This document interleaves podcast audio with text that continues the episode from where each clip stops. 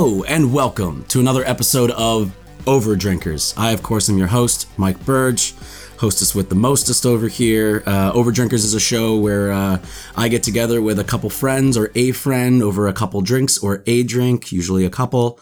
And uh, today uh, is a very special episode. Uh, it took a lot of planning to to get this one together. We are covering uh, many movies, uh, none of which are really connected per se. We're covering the the Man with No Name trilogy, or the Dollars trilogy, as it's called, the Sergio Leone western starring Clint Eastwood, uh, A Fistful of Dollars for a few dollars more, and The Good, the Bad, and the Ugly.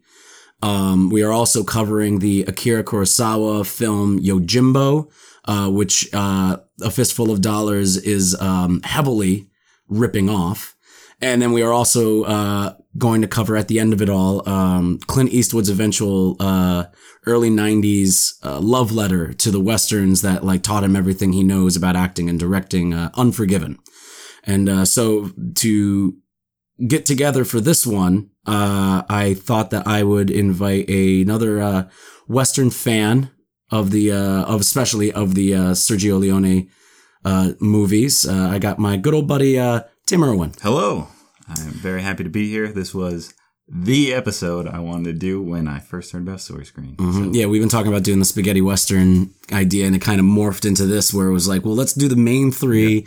But then I also like I Unforgiven is like super interesting to right. me. You know, we just watched that we watched all the films separately over the past like, couple weeks. Mm-hmm. Got together today, got some pizza, watched Unforgiven. Yeah. now we're sitting down to talk about it. And of course, Yojimbo 2 is just like one of the greatest movies ever made as well. You gotta start it off. Um, and so, uh, of course, on Overdrinkers, as always, we are partaking of a themed beverage.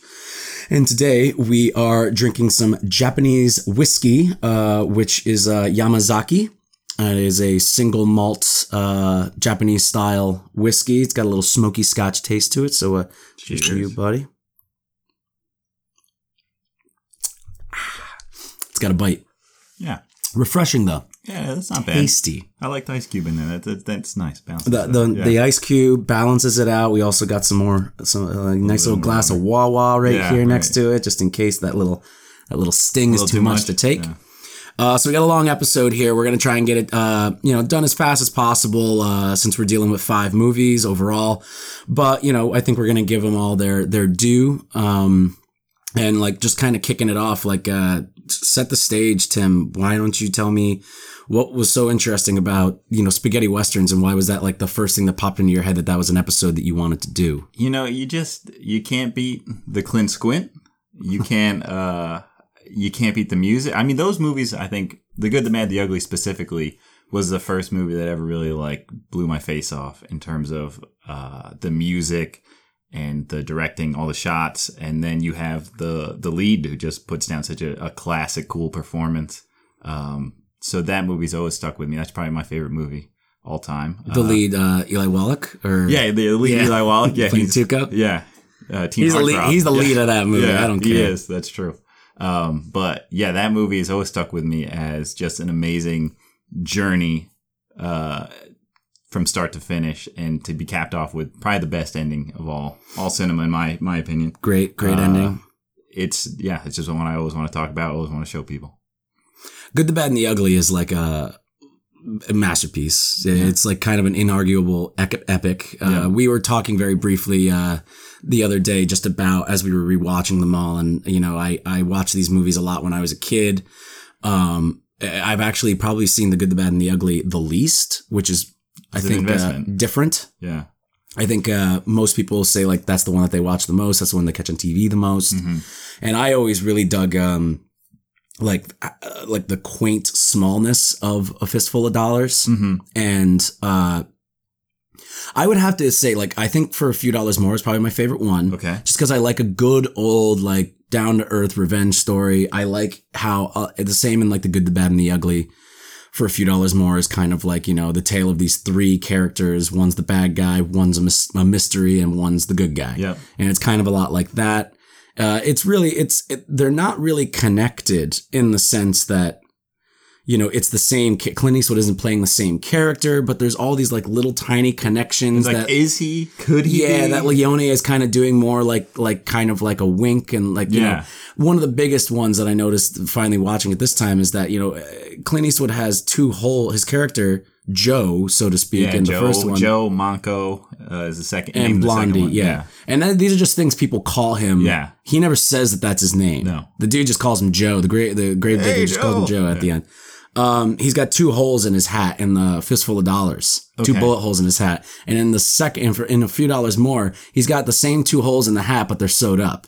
But they're not the same character. Right, and in the good, the bad, and the ugly, he finds the poncho. He doesn't He wear the, the, poncho. he gets the poncho, time the hat, the, end. vest. He gets Yeah. all that. He gets his get up Right, at the end of Good, the Bad, and the Ugly. That would, and also like it takes place beforehand. There's all these like weird things. Right. So, and the same with Unforgiven. Like uh, the guy's name is William Munny. They're not right. the same person. It's not an older version of one of his characters. A spiritual successor. Yeah, it's a love letter in the same way that in the same way that each of the following two sequels to Fistful were spiritual successors Right. to the previous one. It's like they're not really the same. In, in if you're really going literal for the the third one.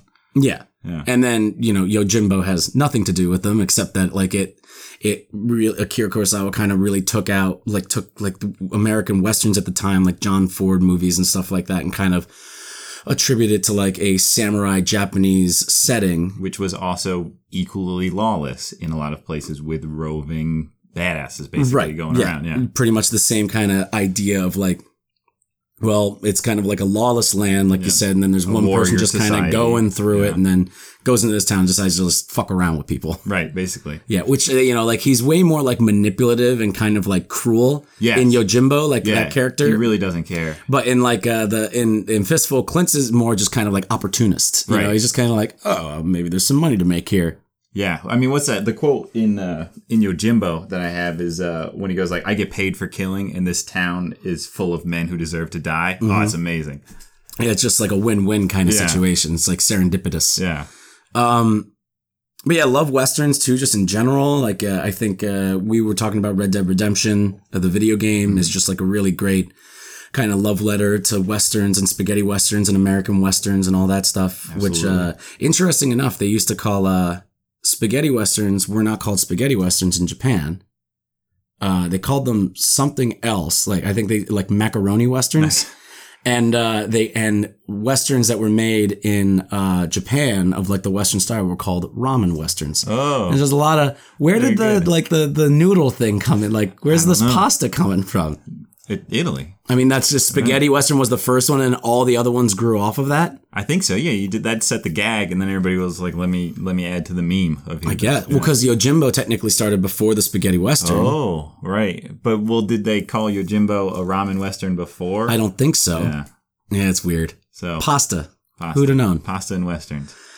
Um, love westerns. Uh, you know, like another one I was talking to you about, uh, the assassination of Jesse James by the coward Robert Ford, uh, is a recent one that's kind of does the same thing to westerns that like Unforgiven did in the '90s. Kind of Yeah. this retro proto commentary on It's what not as westerns are. glamorous. It is as glamorous. It's not. Yeah. Yeah, it's kind of commenting on like the mystification of the old west and everything.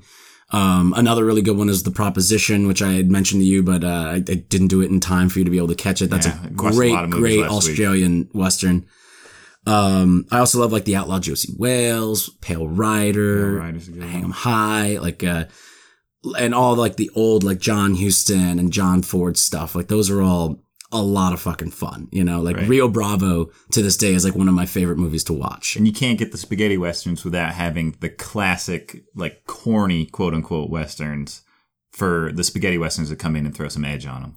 Right. I mean, I think that's why spaghetti westerns are so like beloved. It's just like it's kind of taking this like really well-known beloved genre of American film and just kind of really throwing some like new attitude into it. This ain't your daddy's western. No, I mean it's like, and you see like it's it's very uh, exploitative, and it's you can see why Quentin Tarantino, as like an example, like directors go to this type of like this style and this like way of editing and this way of shooting and this way of like discussing a story. It's exciting and it's different and it's like it, he owns it. Tarantino specifically just owns like the exploitative nature of something like you know exploitation films or spaghetti westerns and stuff like that. Like yeah. it just it looks and feels cool. Yeah. You know? Yeah. The soundtrack, you know, builds with you. All the shots give you the tension. Oh yeah. Ennio yeah. Morricone doing uh like he's he's Tarantino has used Morricone's uh music in a lot of his Volume movies, two, especially Kill. Bill. Yep. Yep. And volume, then uh, I mean, volume one's the the send up to martial arts movies. Volume Right. two is a send up to westerns. Yep.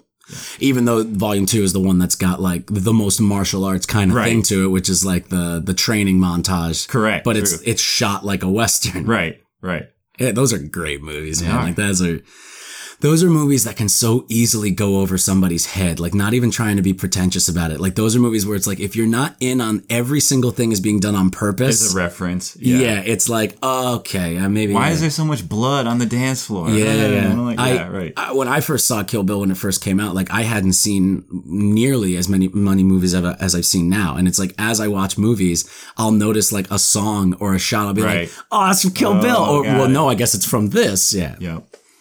Uh, so westerns, super crazy good genre. It's probably my second favorite next to noir, and they're very similar in that of like very cookie cutter three act kind of thing. You got a, a you know a, a pro a tough protagonist who Mm-hmm. maybe has some secrets. Ooh, Mm. mystery, Yeah. intrigue they call it. Yeah.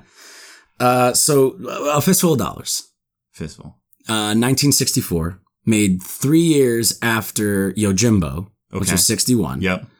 Uh, Sergio Leone, who at the time I think was going by the directorial name Bob Robertson, I did not know that. That's hilarious. believe it, uh, gets uh, wants to steal this idea, so writes a script, um, which of course too we've talked about. Uh, the uh, what's it, what's the name of the the, the book that Dashiell Hammett is the author that uh, Red Harvest. Red Yeah. Harvest was kind of a thing, like a noir book, like a mystery book. about uh, like a a Pinkerton boy, but there was like the Continental Detective Agency, uh, and the guy's name, the main character of those novels was the Continental Op. Nobody ever calls him by his name. So Mm-hmm. just like Toshiro Mifune doesn't have a name, and Clint Eastwood doesn't have a name. hmm So And and that was like kind of like Yojimbo when I, when Akira Kurosawa saw Fistful of Dollars, he was like he wrote a letter to Sergio Leone and was like, "It is a fine film." But it is my film, and it's like, ooh, very nice. And there was some legal battle. They settled it outside Yeah, because because they did get money from the proceeds. Yep, yep. Yeah. And and eventually now they're on the credits and stuff Oh. like that. You get like uh they're not I don't think they were ever edited into the actual film itself, but when you buy it, it's on the back. When you look on IMDb, it says uncredited story. Uh, all the people that were involved in writing Yojimbo. Um but they kind of got a little flack for that because Red Harvest was like very similar. And Yeah. I think uh what is it? Like uh it's like Man with Man with Two Masters or something like that is like a, an Italian 18th century play. Oh, And Sergio Leone uh, lied and tried to say that that's what he based it on. Like, look, this movie weird. is based on Yojimbo, Sergio. Like, let's fucking like shot go. for shot in a lot of like spots. in a lot of spots. I I watched uh I watched Fistful, and then I watched for a few dollars more. Then I watched Yojimbo, and when I watched Yojimbo, I was like, oh, I need to watch Fistful like for this rewatch. Yeah. I was and I watched Yojimbo and Fistful back to back, and it, like if you've got the four hours to burn for that's that. I did as well. It's really cool watching them directly back to back because you notice and pick up on all like the little mannerisms that Clint Yeah, has right. obviously taken yeah. you know, he's gone on record in interviews and stuff and said like, he's like, oh, when I got the script, I saw, I was like, oh, this is Yojimbo. And he's like, I love Yojimbo and I love those actors and Akira Kurosawa is a great director and I really wanted to do this. And I was like, okay, so first off, you knew it was Yojimbo immediately, even though Yojimbo had only been out for about two years in Japan. Right. And Okay, sure, I'll go young with you Clint. Eastwood is out here watching Japanese cinema. I mean, I guess. I mean, maybe. yeah, who Maybe, knows? I mean, he was pretty good on Rawhide, so who, I don't know. But um, it's it, it's kind of interesting because he does take a lot of the mannerisms and stuff that uh the the man with no name in Yojimbo does. I think his name is actually Sanjuro. He's named in the sequel. oh, is he? Okay. Well, because Is he- Sanjuro means um thirty. Because Oh. when he when they ask him his name, he looks out at like a a yeah, daisy thirty year old plum field plum something. prairie Yeah. thing. Yeah, and he's like, so Sanjuro is one of it means thirty, I believe. Okay. And so that's what they kind of call him. That's the name of the sequel, which has nothing to do with for a few dollars more Oh, or anything else. Yeah, All there's no connection. I think that one's like he goes into a town where there's like seven other samurai who aren't as talented as him, and he kind of riles them together. So like Seven Samurai. No, not No? like Seven. Okay. I, it, they're more like dim-witted, and it's more like a Rocky kind of thing. Oh, okay. I haven't seen that one All right. uh, since film school, like almost like over ten years ago. So I don't know. I can't. I cannot recall. Got it. But uh, Yojimbo, very good movie, Yes. and Fistful of Dollars, very good movie. Yes. Two very different movies, surprisingly for how similar they are in plot. Yeah, and even even set they're very similar. Oh, yeah. You know, but they do take very different tacks. Yeah. You know, uh Yojimbo's almost restrained in a lot of areas. hmm Um Masterful, some Yeah. would say. And Uh, there's more of an attitude, right, to like what Leone's doing. Right, Leone blows it up. Literally, like at the end, Clint Eastwood throws dynamite for no reason. What does he do the dynamite for? He just, Just to walks get in their and there's attention. yeah, exploding dynamite. Like, and that's just a classic like drama of Leone just needing to blow every putting everything up to ten. it's uh I mean there really is like with the setting there really is only one way to like the, the situation is stranger comes to town In the middle, in the middle and there's like two warring gangs in town in both Yojimbo and Fistful yep, left side, right side. and um I believe in uh in Yojimbo it's one produces silk one produces sake Correct. and in Fistful, it's one produces liquor, one produces guns. Correct. Or buys them and Yeah. distributes them and stuff. And uh, he, our man with no name, kind of comes in and is greeted by a, goes to the bartender, Yeah, neutral party. neutral party, who works in tandem with the coffin maker. Yeah, Like, come on. Like, These are the same. Come on. What are you doing? There's even like the same dude that pops out and he's just like, hey, hello. Like, there's The no way to guy. argue that this isn't Yojimbo. It would be insane if like he had didn't know. If like you could prove that Leone didn't know about that would be Yojimbo, insane. I just it just came to me in a dream. right? Like it'd be nuts. Um, and then uh, he he figures out like all the drama and stuff that's going on, and so he decides to like be a little stinker Yeah, and and, like kind of start fucking around with everything. Yeah. to make money. hmm Yeah. Um, it's interesting because we don't really have any explanation as to why Clint Eastwood needs money. No. He well, just I mean, he's just he just wants it, but it's not like yeah, he's, he- he's he being a little brat. he doesn't have like a set goal where he, you don't see like he doesn't have a gambling problem and he needs to have money for his gambling or other vices. He's not like publicly saying I would love to live the high life. It looks like Clint Eastwood looks like he's good living in a tent in the scrub. hmm So why does he need twenty thousand dollars? I mean, yeah, he does say he's just like a lot of money to be made here or something What's like that. What's he doing with it?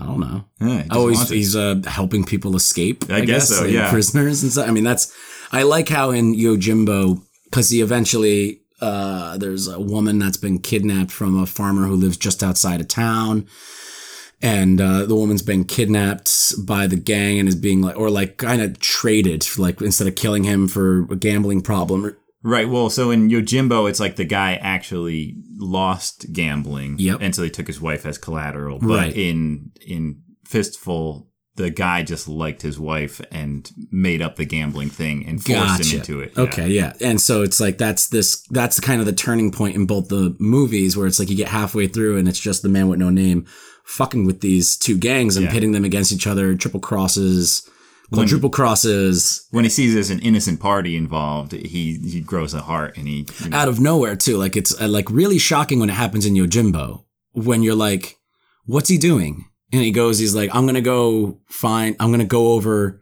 to where they're keeping the girl. yeah And you're like, what's he gonna do over there? And then he just kills everybody. yeah and then like sets it up and makes it look like somebody else did it and then like lets them go and it really kind of comes out of nowhere because we're not given any before that we're not really given any instinct that he's like a good guy I thought he I thought he sees the kid, doesn't he?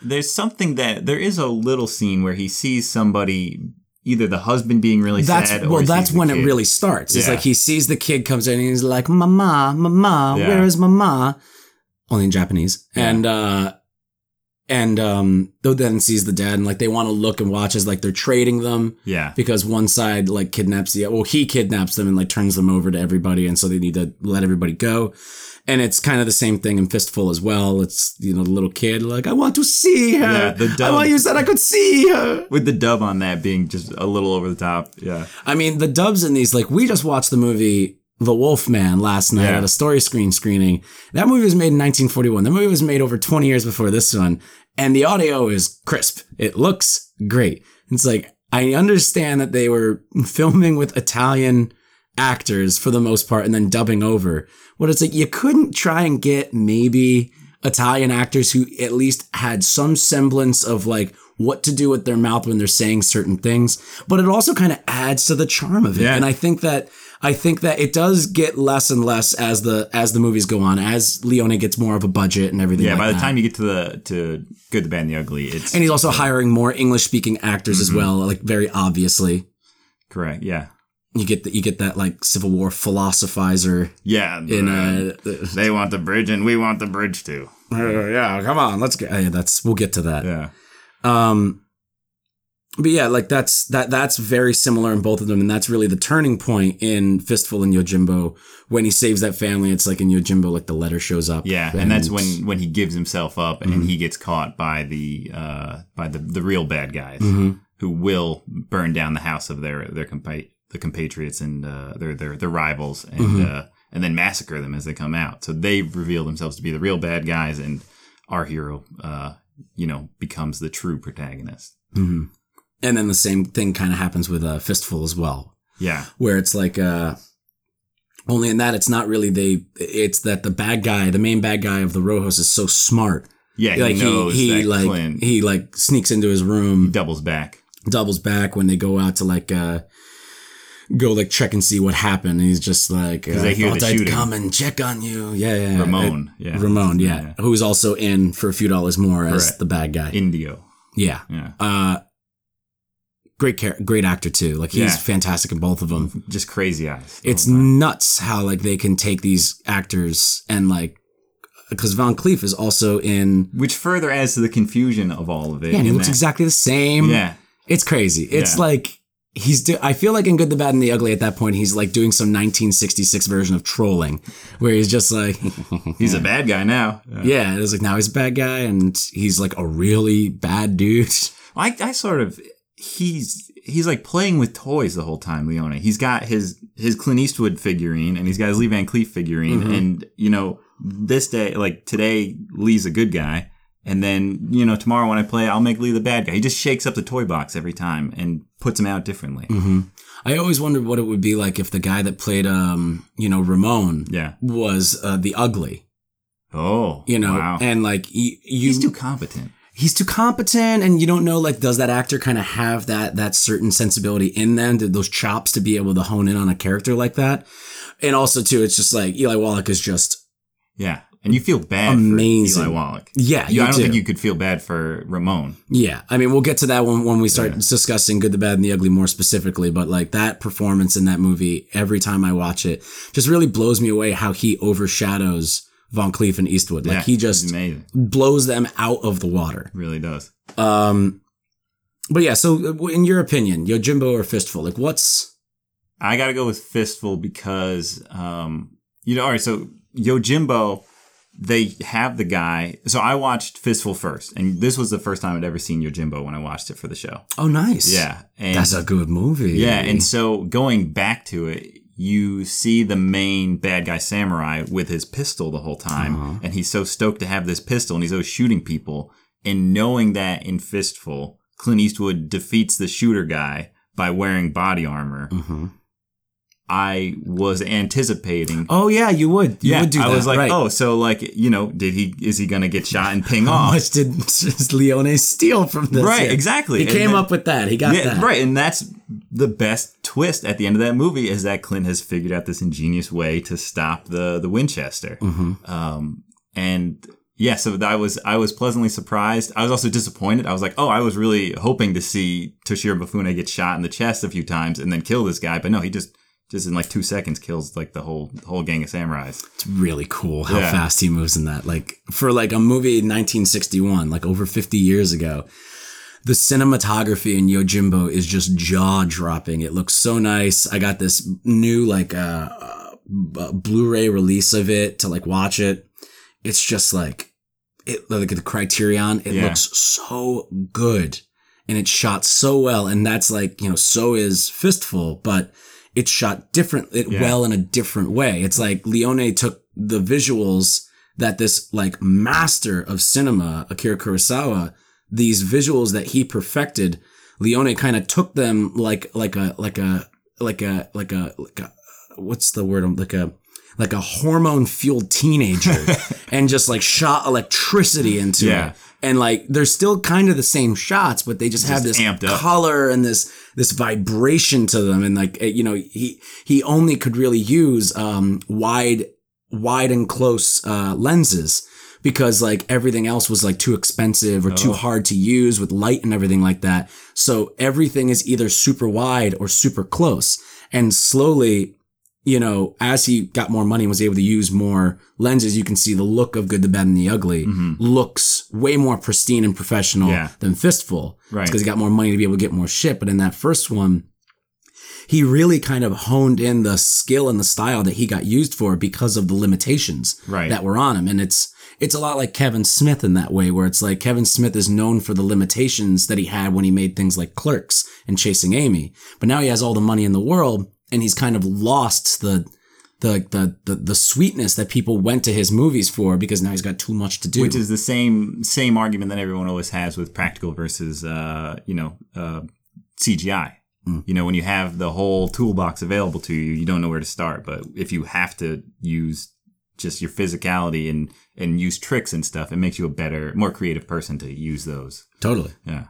Um, what was I gonna say about Fistful? I had a uh, Well, I had asked you about Yojimbo or Fistful. Which one you like? You like Fistful, and you were talking about you were watching Yojimbo yeah for the first time. you thought he was going to have the armor thing. Well, so Kurosawa, I'm always impressed between this and Seven Samurai in that no, there's very little blood. In Yojimbo, there are a couple scenes where like people get splatted. Seven Samurai, another ripoff. Oh Uh, yeah, oh yeah, thank Magnificent Seven. Yeah, right. Yeah, I think they were nice about that one. Though. Yeah. I think they were like, we did that.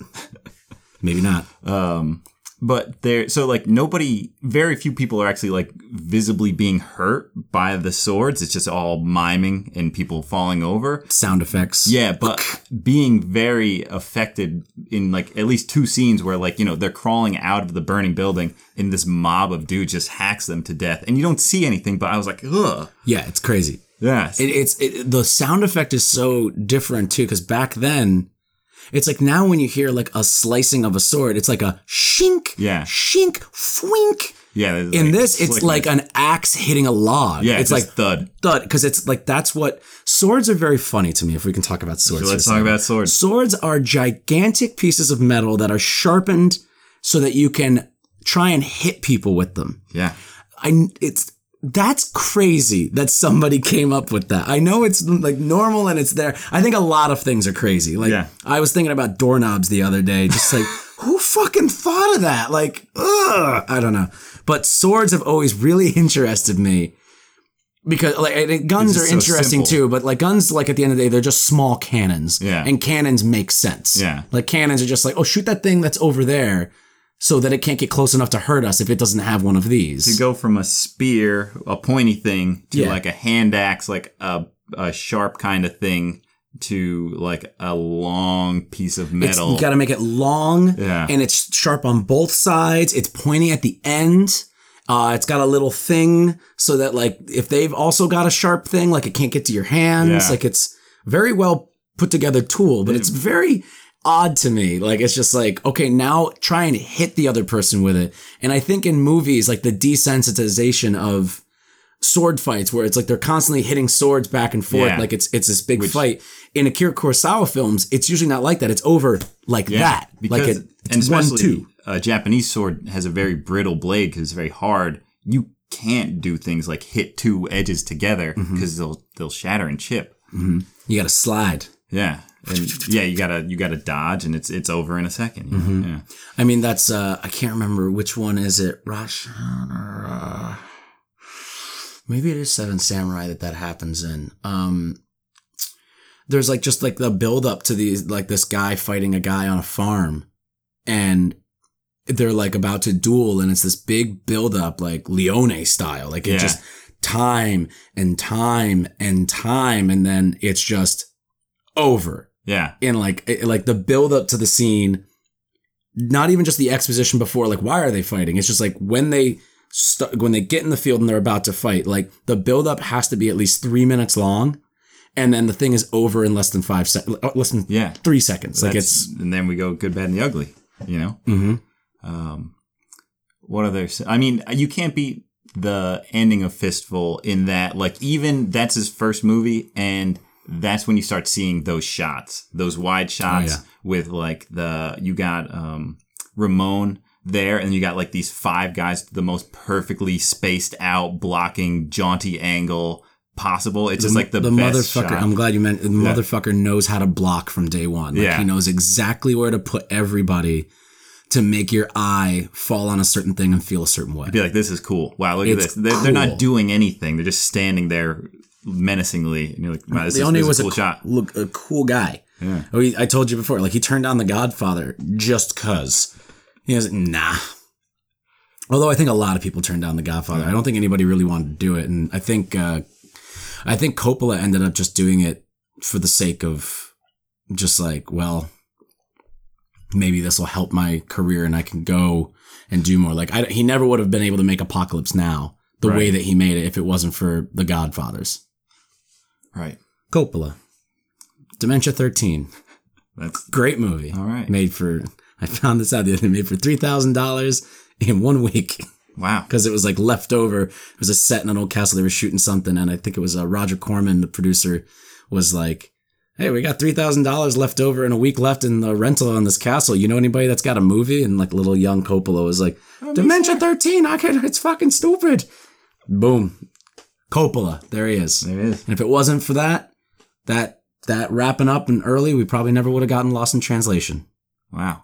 How about that? Think about that. Think about it. If it wasn't for, I mean, if Coppola did lose his mind in Apocalypse Now, and like, I guess maybe he probably had Sofia by then in the 80s. How old Sofia Coppola? Yeah, she's older than me. Yeah, she was alive already. Yeah, we would have been fine. Have you ever heard the story of Coppola in the, have you ever seen Hearts of Darkness?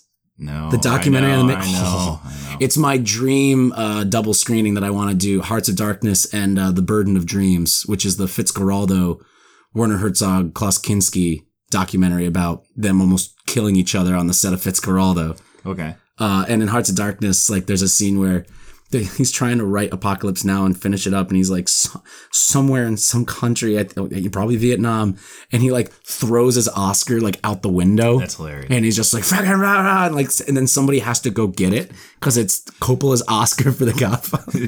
PA, go get the Oscar. I love Coppola. I love stories like that. You should you should check out uh, Easy Riders Raging Bull, which I bring up a lot on the podcast. But Okay. it's uh it's just a bunch of people who were just alive during like the 50s, 60s, and 70s film new cinema movement, and they just have all these stories. And Dennis Hopper keeps popping up like a fucking ghoul, like he's like the boogeyman. It's like you're reading a, a story about Jack Nicholson having dinner with Robert Redford, and then all of a sudden Dennis Hopper shows up, and you're like, uh oh and he like tries to stab the waiter or something. like he does all this crazy shit. Um, none of those people are in these are in these movies though. That's okay. Yeah. I'm sure they were asked at some point. Uh, Fistful of Dollars, Electric, that ending shot, like you said, like what that, they both have great endings. These movies, They do. The, the the the the one line and then the walk away. Yeah. And it's just like I think in Yojimbo he says something along the lines of like, "Well, now like this will be a peaceful town." Oh, he tells the bell guy to hang himself. Oh yeah, he just thanks. And uh, I love the bell guy too in Yojimbo. The the re- the way that uh the way that the gang is made aware of um Sanjuro coming back into town is uh the the guy the bell ringer will go out into the street and he will ring the bell and scream the time turn around ring the bell and scream the time again to the other side of the town and he comes out and he like rings the bell screams and then turns around and doesn't ring the bell or scream again because he sees Sanjuro and runs away. And the two guys in the foreground, which is like this amazing framing, is just like they just like kind of look at each other and then they kind of turn around, they see him, and that's the shot where the the bartender is in absolute sharp focus in the foreground. And it's this long shot where we can see Sanjuro all the way at the other end of town, and then these two guys like start to.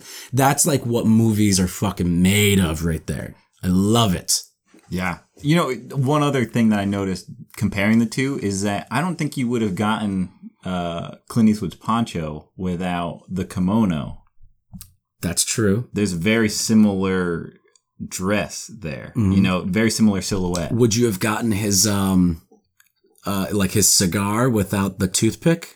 I, I don't know. Probably not. Because that toothpick is pretty important in the beginning. It Yeah. kind of goes away, but it's very like him, like with the squint. Yeah. And I mean, we would uh, we probably wouldn't have even gotten the Clint squint Clint if it wasn't for Yojimbo. Wow. 'Cause Yeah. that's- and then that sets That the boy tone. is squinting. Right, and he sets the tone. He's squinting Tarantino. for- yeah, and it just continues on for the rest of the trilogy. That character, it's crazy. He uh, what is uh the um. pa- pa- pa- pa- I was trying to think of the. You said the kimono. Oh, and he's also got like you know the you know Clint Eastwood's got like that whole demeanor where he's like scratching his chin. He's doing the same thing Sanjuro's doing. So I love Sanjuro has like this tick where he scratches the back of his head by his top knot, which I think is really funny because uh, apparently the actor just made that up Okay, because he was like, I figured that you know this guy is like fierce and strong, but he's also lonely. And he was like, I was trying to come up with things that lonely people do. And he was like, and, and I was like, scratch their heads. I was like, well, I guess if you think about it, like lonely people aren't used to people being around. So like they'll do shit like scratch their head or yeah, I don't know. Like I think he was more like, maybe that's more of like a Japanese culture thing where Could it's like a little disrespectful, like just like be scratching yourself in front of yeah. people. So especially back in the 60s. So I don't know. Uh, but I always found like those little ticks interesting. And I like how Clint Eastwood kind of carries those over. He's constantly rubbing his chin, thinking. And instead of scratching his head, he's always like kind of fixing his hat a little bit. yeah, or like uh, grimacing and you know fixing his cigar with his mouth. Mhm. Um, I mean, another way that uh, Like he's got that great, yeah, yep, This spit. fantastic. Yep.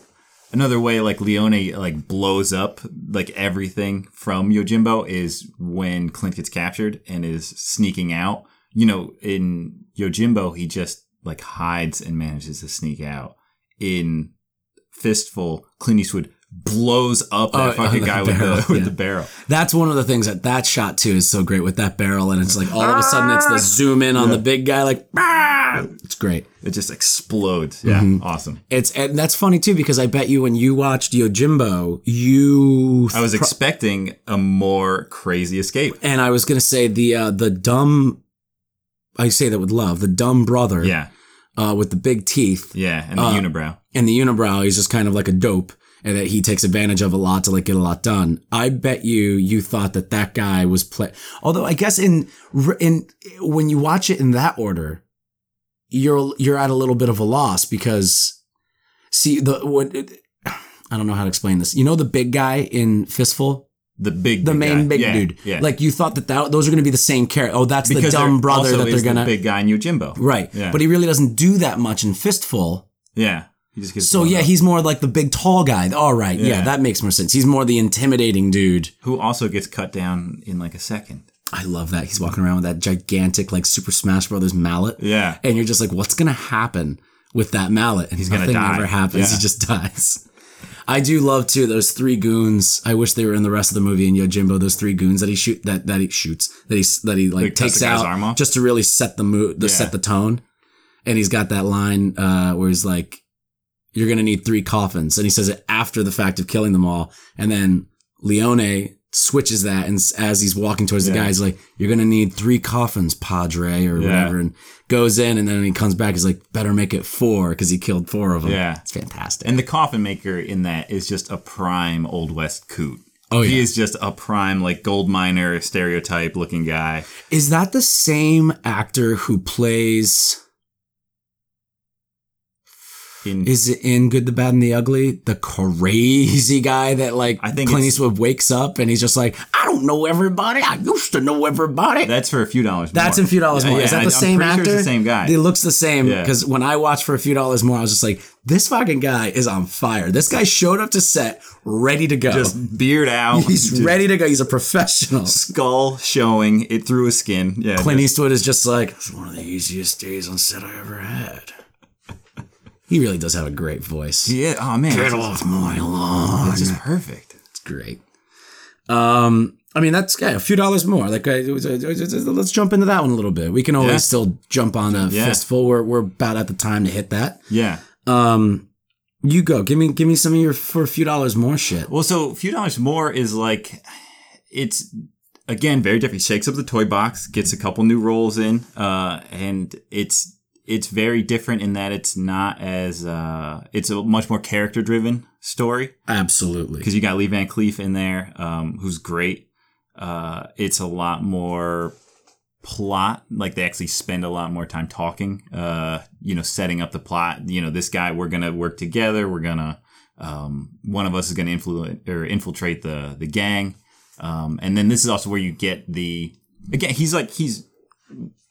He's these are test runs almost for the good, the mad, the ugly because this is is, where yeah. he introduces music a lot more, which isn't to say the music in Fistful isn't good, but this is where he starts using music he starts using yes th- exactly. Like and that's we were talking also about like the idea of comparing these movies is so hard because it might just be one of if not the greatest trilogy ever made because each one is great on its own and as a whole they're this kind of wholly unique trilogy in a way that most other trilogies can't be because most other trilogies have more than just this like yeah tangential connection. Yeah. like this is like they, they're of the same world. They don't take place in the same world you know? And if this, if these movies re- were remade, is what I was thinking when I was watching it, it would absolutely be I am the man with no name in the first one, and the second one, and the third one. Mm-hmm. You wouldn't have like all these people. You wouldn't have Lee Van Cleef in the second one and the third one as two different characters, Mm-hmm. and you'd have backstory as to why everybody knows each other. they don't uh, like there's all those little connections they never actually verbally communicate something like Yeah, you know he's never like uh, uh, Clint Eastwood as a uh, was it Mancho uh, Monko. Monko, Monko. I Monko that means in- one-handed. In, Yeah. yeah. Uh, in um, uh, for a few dollars more, he never like says like, "Well, one time I was in this town and Yeah. these gangs, and I really, I really like bratted him up." He's such a little brat in that in that movie. He's right, right, yeah, right. And this is actually one where you do get some motivation for Clint because he's Mm-hmm. And he's more of a douchebag in this. yeah, He's probably this is probably the one where he's the most like a bad guy. Like he's he, pretty bad. he's a bad go. dude. Yeah, Like he's a bounty hunter. Yeah. Uh, oh, this starts off. Let, us talk about all the title sequences and all of these being just Oh, like yeah. Mm-hmm. the great, like just retro awesomeness. Uh, you know, you get that that long shot of just the guy riding and getting shot. Uh, like uh, a few dollars more starts with the a guy just galloping so and just good. getting sniped. you hear him whistling, Yeah, just having a good time, and then just getting and then you hear like a you hear like the. Yeah, and then the horse runs away, and then the, as the horse like runs off the screen, it's like, "Waka!" yeah. You get this this title card that says like, you know, where life has no value, death sometimes has a price. yeah, Oh, and amazing. It's so good, and because I mean, the, for a few dollars more is very much about bounty hunters and killing people for money. Yeah. and the twist in the end is that one of these guys was actually this was like a vendetta. This was Right, it wasn't about revenge. This was all. like what it was all about. Yeah, and uh and then the other guy who's a bounty hunter decides to like you know help him out even though like he might not get any money out of this or anything anymore and then at the end of the day like he just gets like a tr- like a truck full of bodies guys and, and just money. like runs and just goes on and yeah. So this is one where he, they they talk, and he actually says like, oh, you know, I think I might get a nice piece of land somewhere. So he actually finally gets some motivation for the man with no name, in that maybe he'll get a piece of land. like that's what he's looking for he's looking Yeah. to settle Yeah, You know. which uh, you can't believe. no i think it's supposed to be more of like a like a cheesy metaphor for like you know one guy is looking to settle the score and Yeah. he's just looking to settle down You know, Right. it's like a tagline that on, could do yeah. yeah also to like kind of humanize him, make him a hero a little bit, where it's like he's not just killing these people for fun because he likes it. He's killing them because he's trying to save up money so that he can get away from this life. Is what he tells a little himself. throwaway line, yeah. Because he clearly loves killing people. Mm-hmm. Has a great time doing gun tricks. Mm-hmm. Is uh for a few dollars more is the one. See, this is where it starts to get tricky because a lot because it's good, the bad, and the ugly, and for a few dollars more, so stylistically uh, intertwined. Like good, the bad, and the ugly is definitely a little bit more professional. Yeah, because of budget and Yeah. scope and talent. But for a few dollars more, like has a lot of like most of the movie takes place like in the in like El Paso where they're robbing the bank, Yeah. or in their hideout, yeah, right? That's where most of it takes place. yeah. I get And for a few dollars more has a very similar kind of like shootout where it's like the The conclusion. circle. There's three guys. Yeah. Yeah, well, and the uh, also the uh, the shootout at the end of for a few dollars more, like while they're taking on all of the gang and getting when the Oh. gang is sent after them and they fight their way back. Yeah, the two of them are taking turns taking, taking guys turns. out. It's a lot like in a Good, the Bad, and the Ugly when Tuco and Blondie kind of fight Team their up. way out, like through like to kill all of Van Cleef's Right. men. right. Again, it's like it's another test run. He's like trying some things out, and he puts it all all together in the next one. Mm-hmm. Check those notes. So, Yeah. I mean, for a few dollars more, I, I think it's my favorite one because I think it's the one that really kind of brings in that revenge style attitude that I'm so used to seeing in movies that are really uh, emblematic of these types of movies, like Tarantino movies and stuff like that. Movies that are, you know, grindhouse for the sake of grindhouse, exploitation for the sake of exploitation. Like this, revenge is usually the main thing that's going on in those plot Right. lines, and that's what this story is really about. dig true dig two graves Mm-hmm. that kind of uh, thing you know because lee van cleef goes in he doesn't care if he comes out he just wants to kill uh, Indio And I like, I mean, the fight that they have, the fight with, with the hats is like oh hilarious the, so goofy like a hot take, the best scene in the trilogy, in my opinion. I think where they that- shoot each other's hats off where they shoot each other's hats off, I think is so perfect and so overdone. And just like, you're just like, I've been watching these guys fuck around with each other's hats for like five minutes, but it even, it equally is like entertaining to watch. It's funny. It's scary. Uh, the, it teaches us a lot about the characters. It teaches the characters a lot about each other. Yeah. It's like the perfect scene of- for a movie. It's me and Ria recently came up with the term. It's when a movie is movieing. It's like when you can feel a movie like doing that thing that you came to the movies to see, and it's doing it so obviously that you're being reminded that you're watching a movie, Right. but you don't care because you're like, this is so much fun. That, that's Mamma Mia 2 as a whole. Like, it's just like, it's a great fucking movie. You need to see it. and and that fight even starts off because they get out in front of each other uh outside of their respective inns Mm-hmm. uh and lee van cleef steps on clint eastwood's jordans like he Oh, yeah. he steps on his shoes Mm-hmm. and then Cl- no clint No, starts Clint, no, Clint, steps on his Nikes. Yes, and then Lee Which I guess Cleef- those are Jordans, too. Jordan, Yeah, and then Lee Van Cleef does it back, and then that's when Clint punches Lee Van Cleef in the face and It's sends him like thirty feet. Yeah.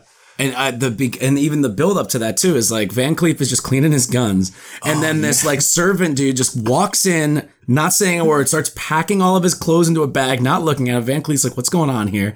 The guy leaves, so he just like follows him out naturally, and he goes out there, and Clint Eastwood's just standing there. He's like, "Take his bags to the train," and he's like, "Nope, put it back." Turns around to the train, turns around, put it back. Ah! Yeah, he just just drops it and away. runs away.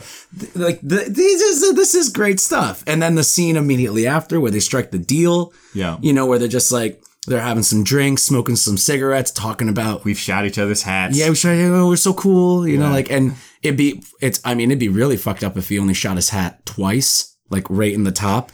And for a few dollars more, and that's where the holes came from Yeah. in a fistful. Uh, that would really fuck with you. Uh, no, I love the the chemistry between Eastwood and Van Cleef in this is phenomenal. Yeah. And it kind of upsets me that they don't really get that many scenes together in the good, the bad, and the ugly. But the one scene that they do get together is so electric when uh, after they found out that With Tuco Tuco's has told them where the Yeah. graveyard is, and it's like we're gonna go get it together because we respect one another. It's like this. It's a really good, and that's when he gives them the clothes and stuff that he's gonna have in the Yeah. other two. It's just like these two guys are really good at like cheesing and hamming it the fuck up, full ham and cheese sandwich, and they're so good at doing it off of one another that it almost becomes like, well, this is the way people talk to each other in this world. Like it's, they're so good at it. It becomes so exciting to watch Yeah. them communicate and you get way more of that and for a few dollars more. So I think that really adds to why I like that one the most or why I enjoy that one the most. I think Good, the Bad and the Ugly is the superior film. I'm not going to, I'm not an idiot. Yeah. But I, I, in my, my, the best one is Good, the Bad and the Ugly. My favorite is for a few dollars more. Yeah. And you know, he even Clint even like recedes in that movie and Lee Van Cleef becomes the star. Mm-hmm. And he he does great in it. Uh Yes. He and I think he does the exact same thing, good, the bad, and the ugly with Tuco. yeah. And I think Clint Eastwood was, uh, he did not like that. no. Um, I'd like to think that he did because he does it he does it twice in a row and I'd be like that'd be a really cool thing to do at the beginning of your career. It's like no, I understand the story. It must su- succeed. Right. And he was like I wanted the I guess he was like the Tuco role is like that's got all the fun stuff, you know, and Did he really think he was going to be able to play Tuco? no, not that Oh. he was going to be able to play Tuco. He's like Tuco gets to do all the fun stuff. Okay. Like why can't I do some of the stuff Tuco does? Like why can't I have the brother that's a priest or something like that? Yeah. And it's like that's not you don't the have a story. you don't have depth. You're just the cool guy. you're the cool guy. You look cool. You got the Clint squint, Yeah. squinting Tarantino. You're You- just you're just going in supernaturally good at shooting things. supernaturally good. Yeah, and I uh, uh we'll get to that. That's good, the bad, and the right, ugly. yeah, Let's yeah. not focus on that. Yeah, Well, I mean, even Lee Van Cleef shooting a hat in the air eight thousand times that doesn't make any sense at all. But that's is great. why doesn't it make sense? You can't shoot a hat like that. Doesn't work. It just goes right through the hat. No, it goes through the hat and it gives a little push.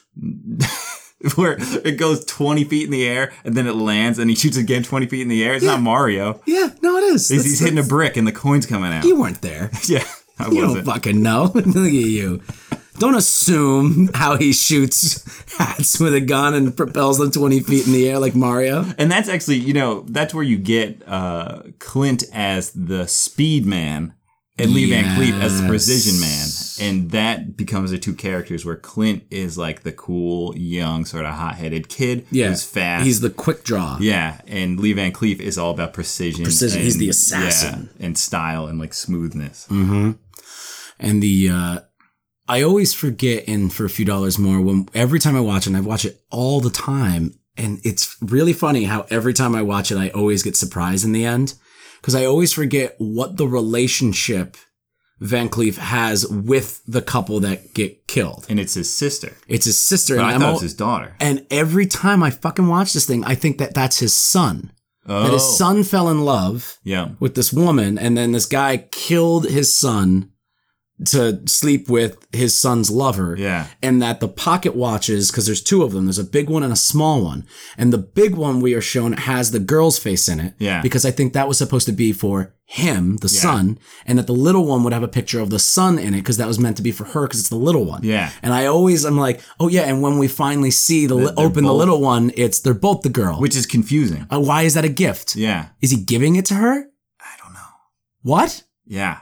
It, it, you know, that scene though. That's why it freaks me out. Is like I start thinking about it with my movie brain, and I'm like, well, that'd be a really weird gift to give somebody. So yeah, it's got to be the sun. That's right. The sun is the, and I trick myself every time into thinking it, and then he's just like, yeah, it's the girl, and I'm like, oh, I guess maybe it was his daughter, and then she's like, sister, and I'm like, fuck, I'm all fucked up with this thing.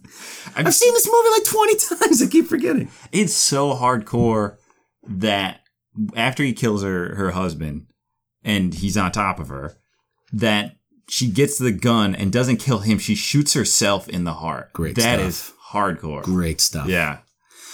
Also, probably one of the most disturbing rape scenes where you Yeah. don't really see anything. Yeah, really, it's very it's just tame, very like, in close terms of and just very shot. like very Yeah. strict and Yeah. like shaking. It's uh, it's it's hard to even kind of explain like why it's so uh, uh, unsettling. Like we just- all get why it's Yeah, unsettling, right. but the way that he chooses to frame it and scope it and shoot it and have the actors portray it is just very, especially for like 1965. It's just very like, ooh, that's kind of in your face about it. Yeah. It's cr- it's nuts. Yeah. And you have uh Indio, I, I don't know the actor's name, but I mean he is so swarthy and like crazy eyed the whole time. It really makes you uncomfortable. Yeah. Uh, I tried to pull up uh his name and uh uh It's a lot of Gian Maria Volonté. What do you got there? Gian Maria Volonté. Yeah, Yeah. Gian. Yeah. Probably John. John. A lot like that. Gian. Yeah. Nice. Yeah, and this has also got um With his beautiful eyeshadow, natural eyeshadow all the time. we must uh, talk about uh, Klaus Kinski as the Hunchback. Are you familiar with Klaus Kinski? No. But you do know that that is a guy, that is an actor, like that plays the Hunchback in that movie. Like that's like Klaus Kinski is a very big uh, Oh, actor, big- like a. German actor. Yeah, mm, let's go with it. Uh, he was like in Werner Herzog movies and stuff like that, and he is uh, an absolute fucking madman in real life. Uh huh. And so seeing him in this movie is just like, oh my God. Like, what is Klaus Kinski doing in this movie? And he's just a hunchback, which is, and he lights the match. Oh, Oh, that's great. This is the best one. What, like, this is my favorite one. Like, this is, come on. Like, this is like the most I fun to watch. No, no, no, it's fine. It's fine. right. We'll talk about, you'll have your defense. I'm talking about all this fun stuff. Yeah. We're smiling. We're having a good time. When we get to good, the bad, and It's the ugly, we'll see how the tables turn. Hmm. Hmm. What? I mean, I don't know. This one, I it just kind of stalls sometimes for me, where I just I Mm-hmm. don't know. I, I am not always with it all the time because maybe I can I can talky. see I can see where you're coming from with that. Yeah, and I mean that's the same problem that I have with the good, the bad, and the ugly. Every time I rewatch it, I'm kind of like, I'm like, man, this movie's three hours long, and you get to a scene where you're like, I remember this scene. This scene's like 15 minutes long. They could cut this. They could cut. They could have cut this. And then you get to the end of the scene, and you're like. Oh no, that was a great scene. I wouldn't want them to cut that at all. That's great. It's just like there's all this different stuff, like the shootout of killing Van Cleef's men and like the Civil War bridge scene. You can lose those Yeah, they really don't need to be there. but you want them there because they add so much to the story. Like they're not just there for filler or spectacle. There's no Leone ego in Yeah. them, and it's like I think in for a few dollars more in the same way that we've been saying this whole time. It's like a progressive nature thing as he's building and he's kind of learning these like subtleties. And i think that I think that he tries to add a little bit more dialogue than is needed because Fistful didn't really have a lot of Yeah. dialogue. And I think that he's trying to work that out. And then The Good, the Bad, and the Ugly has a lot of dialogue because it's just very long. It's probably got just as equal silent t- moments as it does dialogue. Yeah. It's just fucking three hours long. Yeah. So there's an hour and a half of people talking and an hour and a half of people looking at each other. Well, so in in Fistful, that's a very short movie. That's that's that you know that's a standard like ninety minutes, uh, and it ends with a very good high high energy climax. Mhm. The few dollars more, longer, probably Two like- hour, 10 minutes. yeah. And it's I don't think the payoff at the end is quite as good as it is as Fistfuls. And so that's why Mhm. like I am not always as keen to watch a longer movie with a payoff that I don't find as satisfying as fistful. Totally. I mean, I really like the whole setup of the ending with um Indio. Like he's uh The watch? no no no not even like even before that where he's like they're trying to steal the the the the the the, the gold or Oh, whatever. and Indio's double crossing and he's double crossing everybody. He's like, we'll send them out there because they'll the two of them will either kill all of them and escape, or they'll kill the men, and then we'll just kill them when they come back. Right. And we'll just We'll and he's split like, the me money and you will split it. half. Yeah. Yeah. Um, and I really like that idea where he's like he's just sending them out there and he's he's he's fully aware. He's like those two guys are so talented they might be able to kill all of my men, but then he just assumes that they'll run away. Right. But then they come back and he's just like, Oh, what, what, what? He's just like he's a classic insane gang leader. Yeah. And just that like he's he you don't get to because that's the the, one where he gets gang. he gets busted out of prison yeah. and he's he kills the guy who No, was like he didn't get busted out of prison. He His- gets busted out of prison at the beginning of the movie because he was uh, in the cell with the dude that designed the cabinet that is oh, the safe. right, okay. Yeah, I And thought you were talking about the other guy that Clint busts out for him. No, no, the that's the other. That like that's to get into the gang, which is also a great Yeah. like setup and everything Well, like that and, the, and when Lee Van Cleef shoots Clint in the neck just to be like, look, I know you're gonna. I know you're gonna try and trick me here, but uh, you can't go back killing three guys and say that you got out without a scratch. Right, and then he sends him over there, and then he's also like swept it around where he's like, "Oh, tell him to go north," but he knows that they were gonna go east, and so he's already there. Yeah, And then the hunchback guy recognizes him instead of him lying and saying like, "Never seen you before." He's like, "Oh yeah, small world." yeah, and, then he kills him, Yeah. and then everybody's like, "Who are you?" And he's like, "I know how to open that safe you got." Like he just That's and great. Clint's like, "What the fuck's going on?" You're and he's like, "He's like, is this guy gonna fucking rat me out?" Because like he's the one that knows that I'm not doing. Like it's phenomenal movie all throughout for reasons that they never even fully explore or or um like uh, explicitly describe you know Yeah. it's all these little moments and every time you watch it you pick up on all these other little things that are like very tense and very like uh it doesn't really carry the plot forward any but it like makes the plot more interesting as it's being told you know That's true. i It- love that goddamn movie look, I you don't have to convince me. I still like it. i'm not gonna convince you this seems like a good time we'll take a break Sounds all right and we'll uh when we come back we will uh dive right into the epic masterpiece that everybody's probably here for the good the bad and the ugly and then we're gonna talk about forgiven uh which is great Awesome. great great great Fantastic. great great great morgan freeman performance Um, so we'll be right back after this.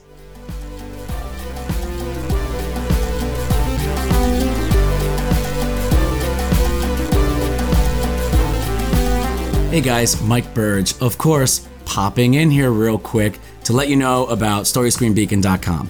That's it. Go to the website, read our stuff, talk to us about things. That's all I got time for with this commercial. So let's get back to talking about Westerns, okay? All right? Are you cool with that? Do you want me to talk more about stuff? Maybe tell you that our Instagram is at story underscore screen underscore beacon, or you can follow us on Twitter at story underscore screen. You can find us on Vimeo, Story Screen, Facebook, Story Screen Beacon. Do you really want me to say all that? I didn't think so.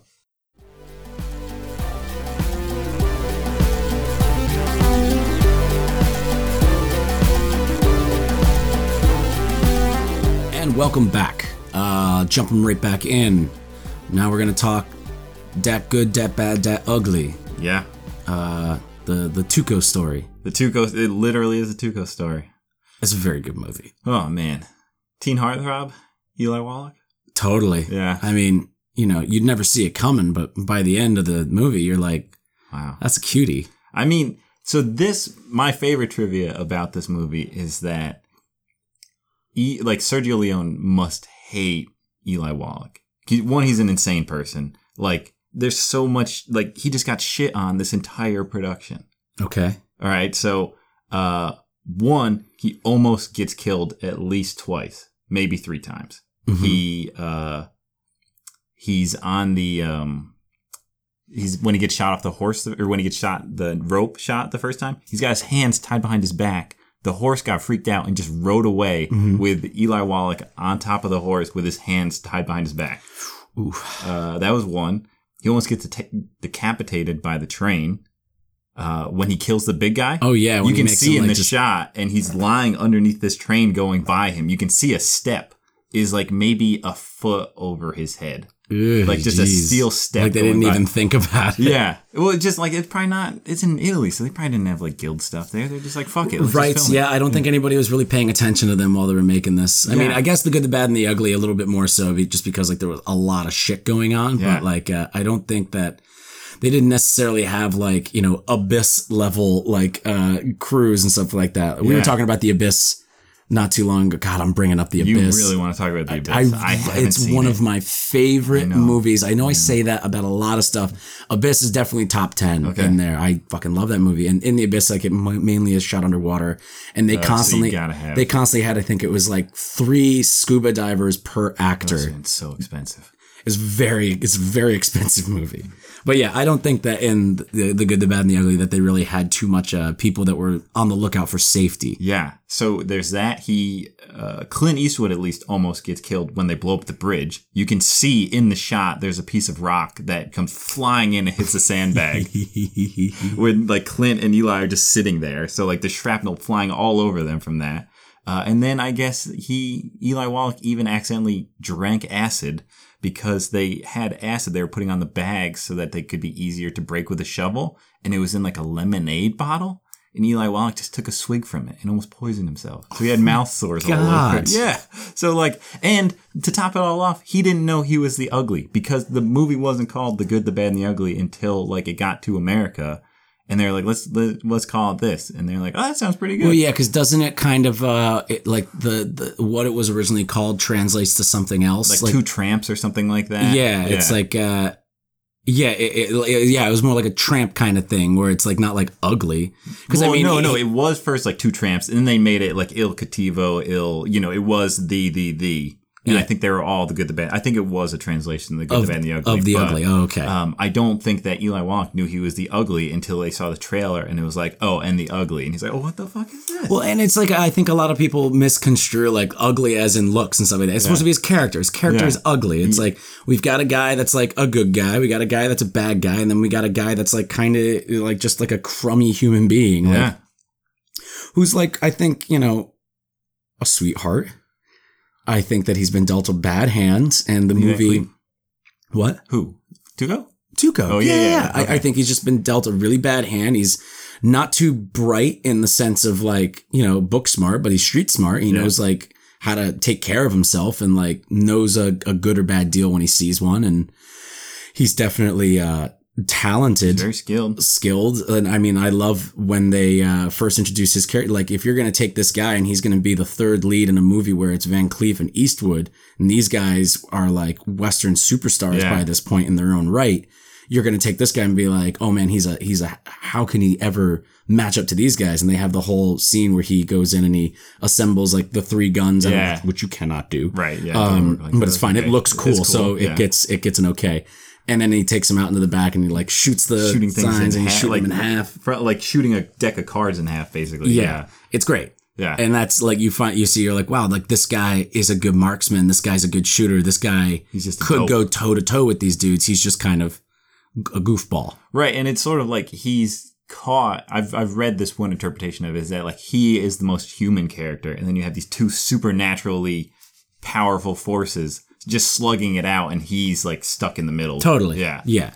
And like it's we've talked about too the idea of like Clint Eastwood being the good in this movie. Like he's also like uh, a pretty bad dude. Like yeah, he's- he's literally conning the authorities. Yeah, and he like is like uh, uh, he has like an arc in the movie. Probably the only character really with an arc. I don't think Yeah. Tuco really learns too No. much. He kind of more contemplates himself, but he doesn't make any changes. Like the the things that happen to humanize Tuco are more for the audience than they are for Tuco as a character. Right, he doesn't his grow. arc. Yeah, he's not really learning from anything. We're just kind of getting to know this guy a little bit more, so that by the end it's very important that by the end we don't want Tuco or Blondie to die. Right. Like we want we want the uh the bad guy. Grown attached to Tuco. yeah. What, what's uh, Van Cleef's name in this? Angel Eyes. Angel Eyes. That We want him to die because he's like a bad dude. We've seen him do really bad things, Mm-hmm. and so we want him to be off. But we're like, what's going to happen to Tuco? Like they're probably not going to kill Clint Eastwood, but like we don't want Tuco to die, and that's like I think the linchpin of that last uh that last standoff Yeah. is that you don't know who's going to die, but you definitely want two of them to live. And in this kind of standoff, you're like, the odds of that are not likely. Right, and you don't always, you don't really know at the end who Lee Van Cleef is going to aim at because you can tell very clearly that Tuco's going to shoot at Angel Eyes, and Clint Eastwood obviously shoots at Angel Eyes, Mm-hmm. but it's so quick that you, it's really hard to tell where Angel Eyes was going to draw to. Yeah. I mean, I'd imagine he'd probably go to, and because they all have connections too. Like Angel Eyes and Tuco used to work together. Because remember, Tuco knows that it's Angel Eyes. He's like, that's He Angel does. Eyes. yeah, and Angel Clint Eyes. also knows Angel Eyes. and he knows of Angel Eyes. He's never met him before. And like they kind of, they team up and they kind of work together. so just they have respect. they, all of them have worked together in some way with one another, but not all three. Yeah, And that's kind of like, you don't know, like, well, is Angel Eyes like, I know he's not friends with Tuco, but like, it, would he rather, is he scared of Tuco because he's seen what he can do? So he's going to go for him first? Or does he know that Clint is like, Blondie is the more talented? It's a really great standoff because there's all of these things happening that you get to consider for like that big two minute buildup where Yeah. you don't know what's going to happen. Like there's all of these things to consider. Yeah. And it makes it like a spectacle. but I mean, we're skipping ahead. We got to start. Nah, absolutely. with- yeah, yeah. I'm really good at skipping ahead. Yeah, with like, you know, just it starts out just like classic like ghost town, just that that musty guy's face in the in the camera. And those that's when you first meet Tuco because they're gonna jump him. And Tuco kills these guys, jumps out the window with a chicken leg in the other hand. Yeah. That's great. Uh you have Lee Van Cleef in the next scene being introduced as like this bounty hunter guy and just Don't like, know if he's a good guy or a bad yeah, guy. just and like then- a, a mud farmer, another mud farmer, just uh, you know, eking out. He's more of a dust farmer, this guy, Mm-hmm. and goes and they have this like really tense soup scene, just eating whatever this weirdo yellow soup is, Mm-hmm. uh, and just like tense. You know, I I got to get some information from you, and the guy tries to pay him off. He goes, "Oh, thanks for trying to pay me off, but." You know, whenever I get paid, I always see my job through. Mm-hmm. And shoots the guy. I mean, that's great. That's just like the tension that starts off from there just sets the tone for everything. Being like, oh, this movie's going to be uh, like a tense, tense ride. Yeah, and then he kills the the kid. Yeah, The, the, The older oldest the oldest son that we haven't seen yet comes down with a rifle. He shoots him. Doesn't feel bad about it at all. No. Takes the money and walks. Goes to the guy that hired him and then just kills him yeah. too. Says, hey, you, You know, know- told me something very interesting. He said he'd. Uh, he said I think he wanted to pay me off to get you to kill him. And the guy was like, ah, I can't believe. Yeah, and he's like, well, you know. I always, when I get paid, I see the job through, and puts a pillow over his face and shoots him like five times. And this was uh, watching it this time. I w- this is the first time. The last time I've seen the good, the bad, and the ugly. I was probably like 18 years old. It Okay. was like uh, like almost 15 years ago. Yeah. So Um, it's the one that I'm the least familiar with, but that's the power of the good, the bad, and the ugly. You know what's happening. You know where you're at always. You're like, oh, that's right. That's when this happens. That's when this happens. And I haven't seen it for almost half my life, but I could still recall all of these moments. But this is the first time I've watched the movie since, uh, seeing some Quentin Tarantino movies and the Inglorious Bastard scene where um the German dude uh like puts a pillow over the guy's face and then just stabs Oh, the pillow yeah, over and over again. That is very much like the same feeling that happens when he just puts it over and just like unloads this gun like directly into this pillow where one would do just fine. Yeah, no, but he's got to do like five. And he's not even doing it like a silencer. Like he's more No. just doing it so that like he doesn't get any blood on him or anything. Yeah. Like he's just like puts it over and just bop bop bop bop. yeah, he's he's ruthless. It's really He's good. bad. It's really, really, and especially again for, you know, this is 1966. This isn't like forever ago, but Yeah. it really is like you know for stuff. ten years ago, you were going to the mall shop movies. Right. Yeah. It- this is yeah, exactly. This is like, you know, you you look back on it and it's it's kind of a slap in the face of like what was happening before like the big early 70s like new golden age of cinema. Like what was everybody doing before that? And this isn't what they were doing. This is what like taught them that this is what you can do. Yeah. And like from shit like this, we were able to start getting like the Scorseses and the Coppolas and stuff like that. Like these guys with this ultra violent nonsense where it's like, that's where you get the whole like, you know, the bravado of violence and that these movies are too violent, and that they're endorsing violence. And it's like, well, this is a bad guy. Like, show him do violent things so we don't like him. Yeah, You don't want to be the bad guy. It's like anybody that like blames video games and stuff for people being violent and everything. It's like, no, they probably just got shitty parents or a mental condition. Like it's not that hard. It's not a riddle. Yeah. It's like video games. I've been playing video games my whole life. I'm not bashing my head into bricks or uh, doing all that stuff. I know it's a stupid joke and it's a very serious topic, but it's I don't I, I I like and I think that this is like a fun thing to kind of just like plant here at the beginning of this half because once we get into for, Unforgiven, which is very much about the absurdity of the violence of these westerns and stuff like that, like the good, the bad, and the ugly, really is this kind of this kind of culmination of all of the westerns that have come before it from the Fords and the Hustons. Yeah. And it's like this new attitude that Leone has been growing for the past two years with his past two films. And just like what he's made Clint Eastwood and how Clint Eastwood has become like this icon by the by the time the good, the bad, and the ugly comes out, he's an icon. yeah, And it's like using all of those things to comment on the violence of war, but also to present to us this very violent, realistic Old West. yeah. Where like people were just killing each other left and right and seemingly nobody around cared. and you just sort of drop, and it's not like uh, the old black and white westerns. where, Yeah. Yeah, no, th- this is like you're just getting blown away.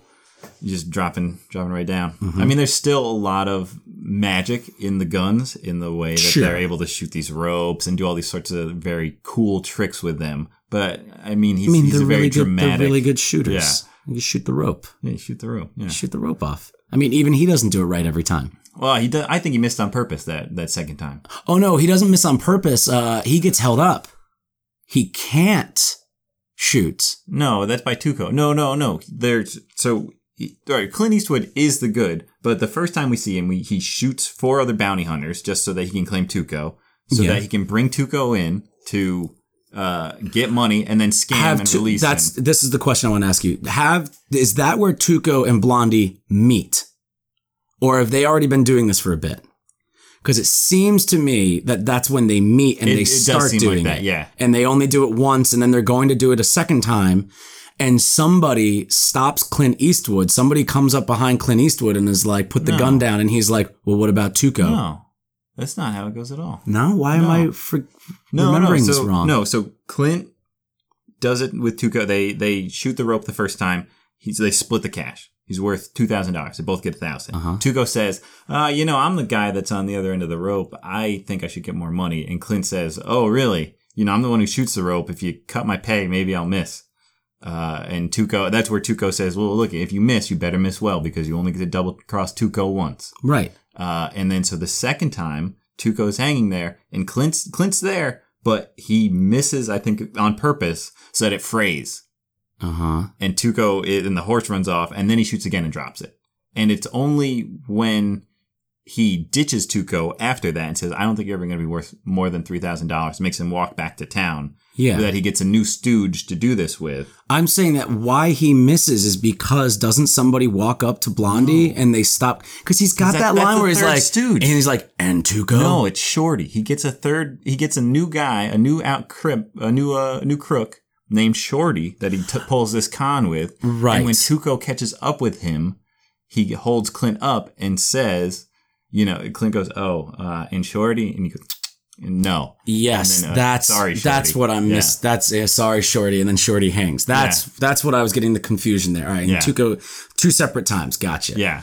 very good scenes all in all. Yeah, very good sorry, way to kind of introduce great. us. Yeah, yeah. Um, and yeah, so he does that, and then, well, that's even that's the second time that he gets double crossed because or that's the second time that Tuco catches him because the first time Tuco catches him in the saloon, right. and he gets he gets saved because like the cannonball. Right, and that's the great line where he's standing up on the on the thing ready to hang himself, and Tuco goes like, uh, you know, the cannon starts shooting, and he's like, oh, you know, there's a storm when Judas hanged himself too, and Clint's like, that could be cannon fire. yeah, and then it's like, "Wham." yeah, blows Yeah. the floor out. I like too how he's just like, I'm going to shoot the legs off. Yeah. the the the, the, the Yeah, we play a different game. and that never comes up again. I was Yeah. just like, oh, so that does? Do they do something like that later on with the legs? And I was like, no, it's just a line that he throws away. Yeah.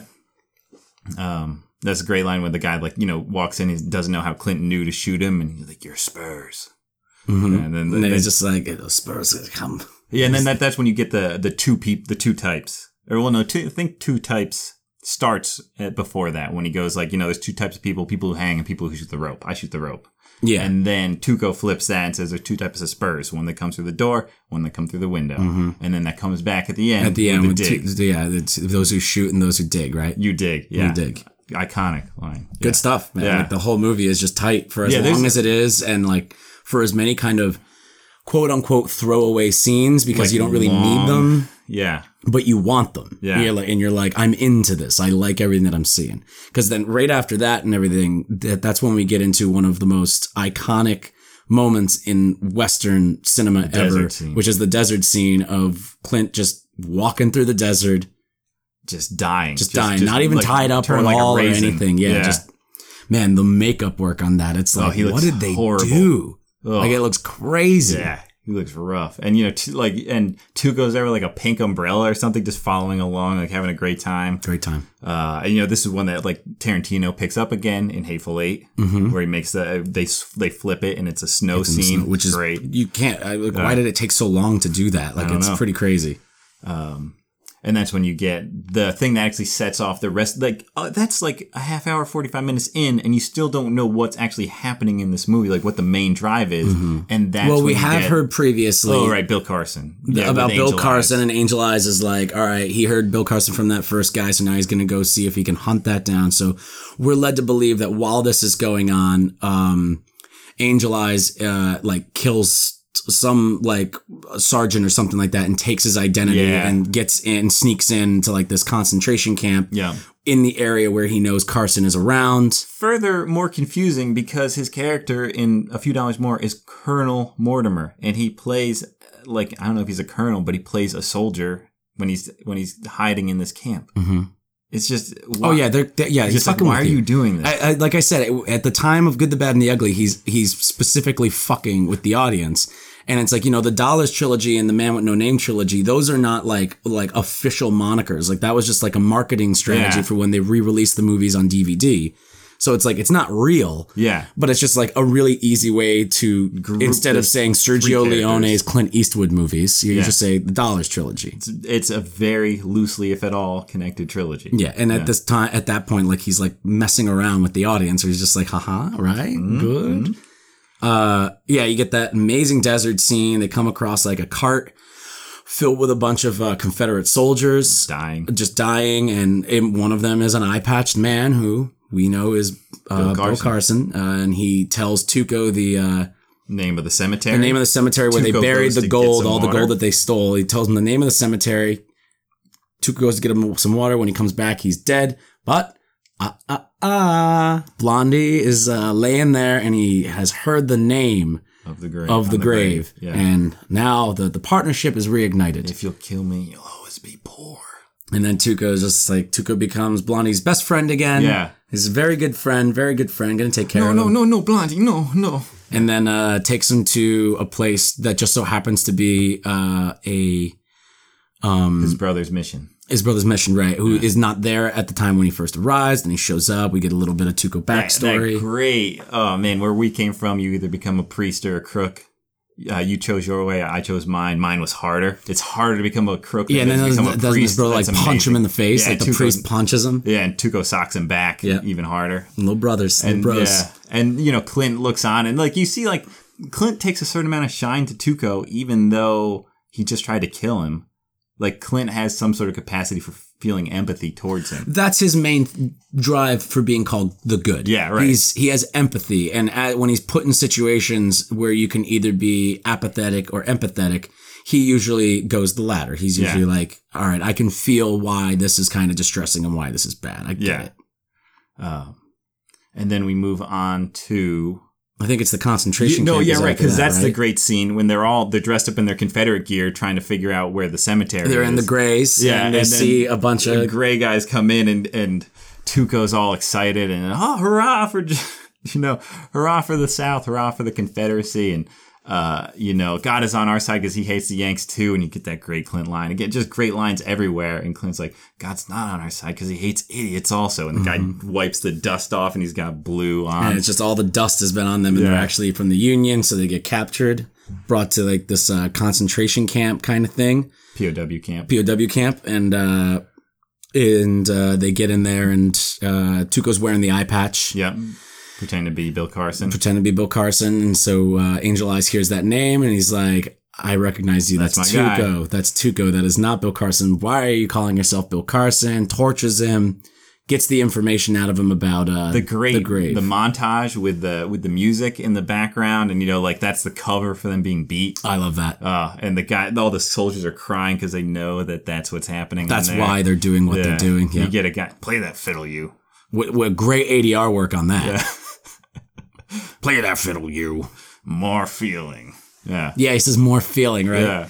And I guess he was supposed to say something like, uh, there was a line in the dialogue. I watched like a documentary on it, and there was like a line that they couldn't figure out how to get like somebody to say that where it would look enough like something that they could dub English over. Like they really tried hard at this, and it's just like, what are you doing? Get somebody who Just get just get somebody who can just say something if you're going to be that close. Like, I don't know. They can do whatever they want, and again, it looks cool. Like Yeah. it's it's part of the the charm the charm of the movie. Totally, at one hundred percent. yeah and then from there that's when we get into no the bridge scene is still even after that because this is when they yeah, this is like up. they they get split up because Tuco Tuco, gets gets, tortured and he Tuco Oh, gets wait. all right. when when he brings Blondie in and Blondie notices the blood on the floor, you get that the the one good moment between him and Lee Van Cleef, Right. where uh, he's just like, "You're not going to give me the same treatment," and, and Lee's like, "Oh, would you talk?" No, probably not. Mm-hmm. You know, like, just yeah, so we'll be partners, and he Yeah. like ta starts taking off his conf- uh, his Union uniform and putting on his like Man in Black stuff. yeah, and he's like, we're gonna do this together. He's blah blah blah. deal's the same. You just got a new partner. Yeah, and Yeah. so they give Tuco to the Union, and they're gonna go put him in prison. Yeah, something like that. He- He's on a train. He eventually escapes by almost getting his head chopped Yeah, off. takes the big guy from the other two movies, who's not playing a Mexican this time. He's playing the Union soldier.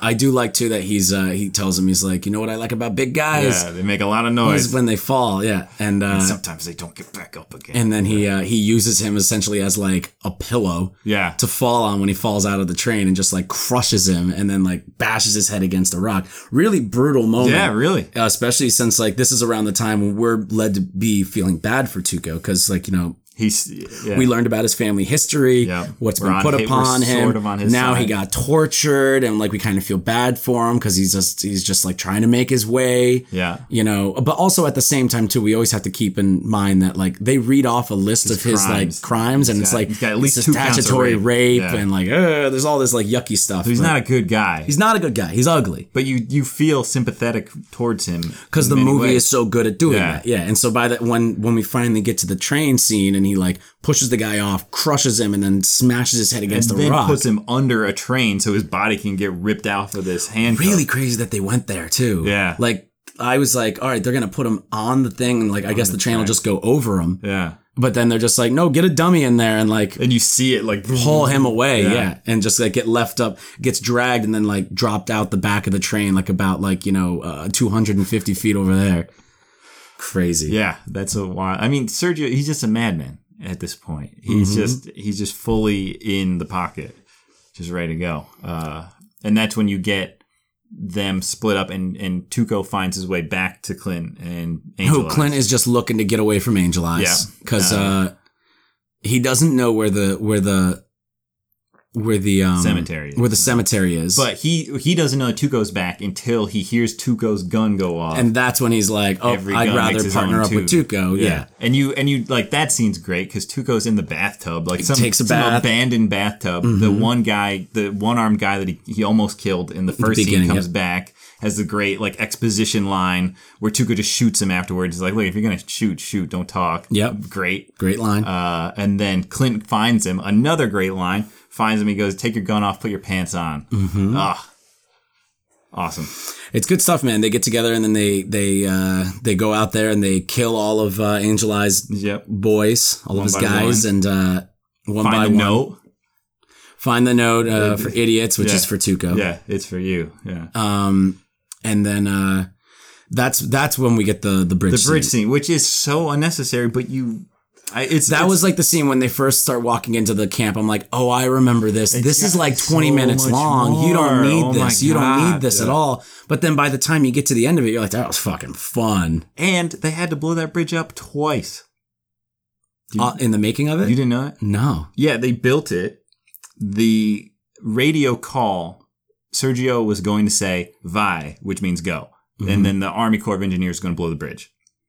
Some some PA or something was also on the radios and said "Vi Vi," by for whatever other thing. Mhm. They blew the bridge up. They weren't rolling. Oh shit! Sergio was furious. Fired the guy immediately. The guy like left the set in a wreck. Uh, the PA or the, The dude that pushed the button? No, the PA. Oh, and and so the Army Corps of Engineers said, "Hey, hey, hey, hey, we will rebuild the bridge.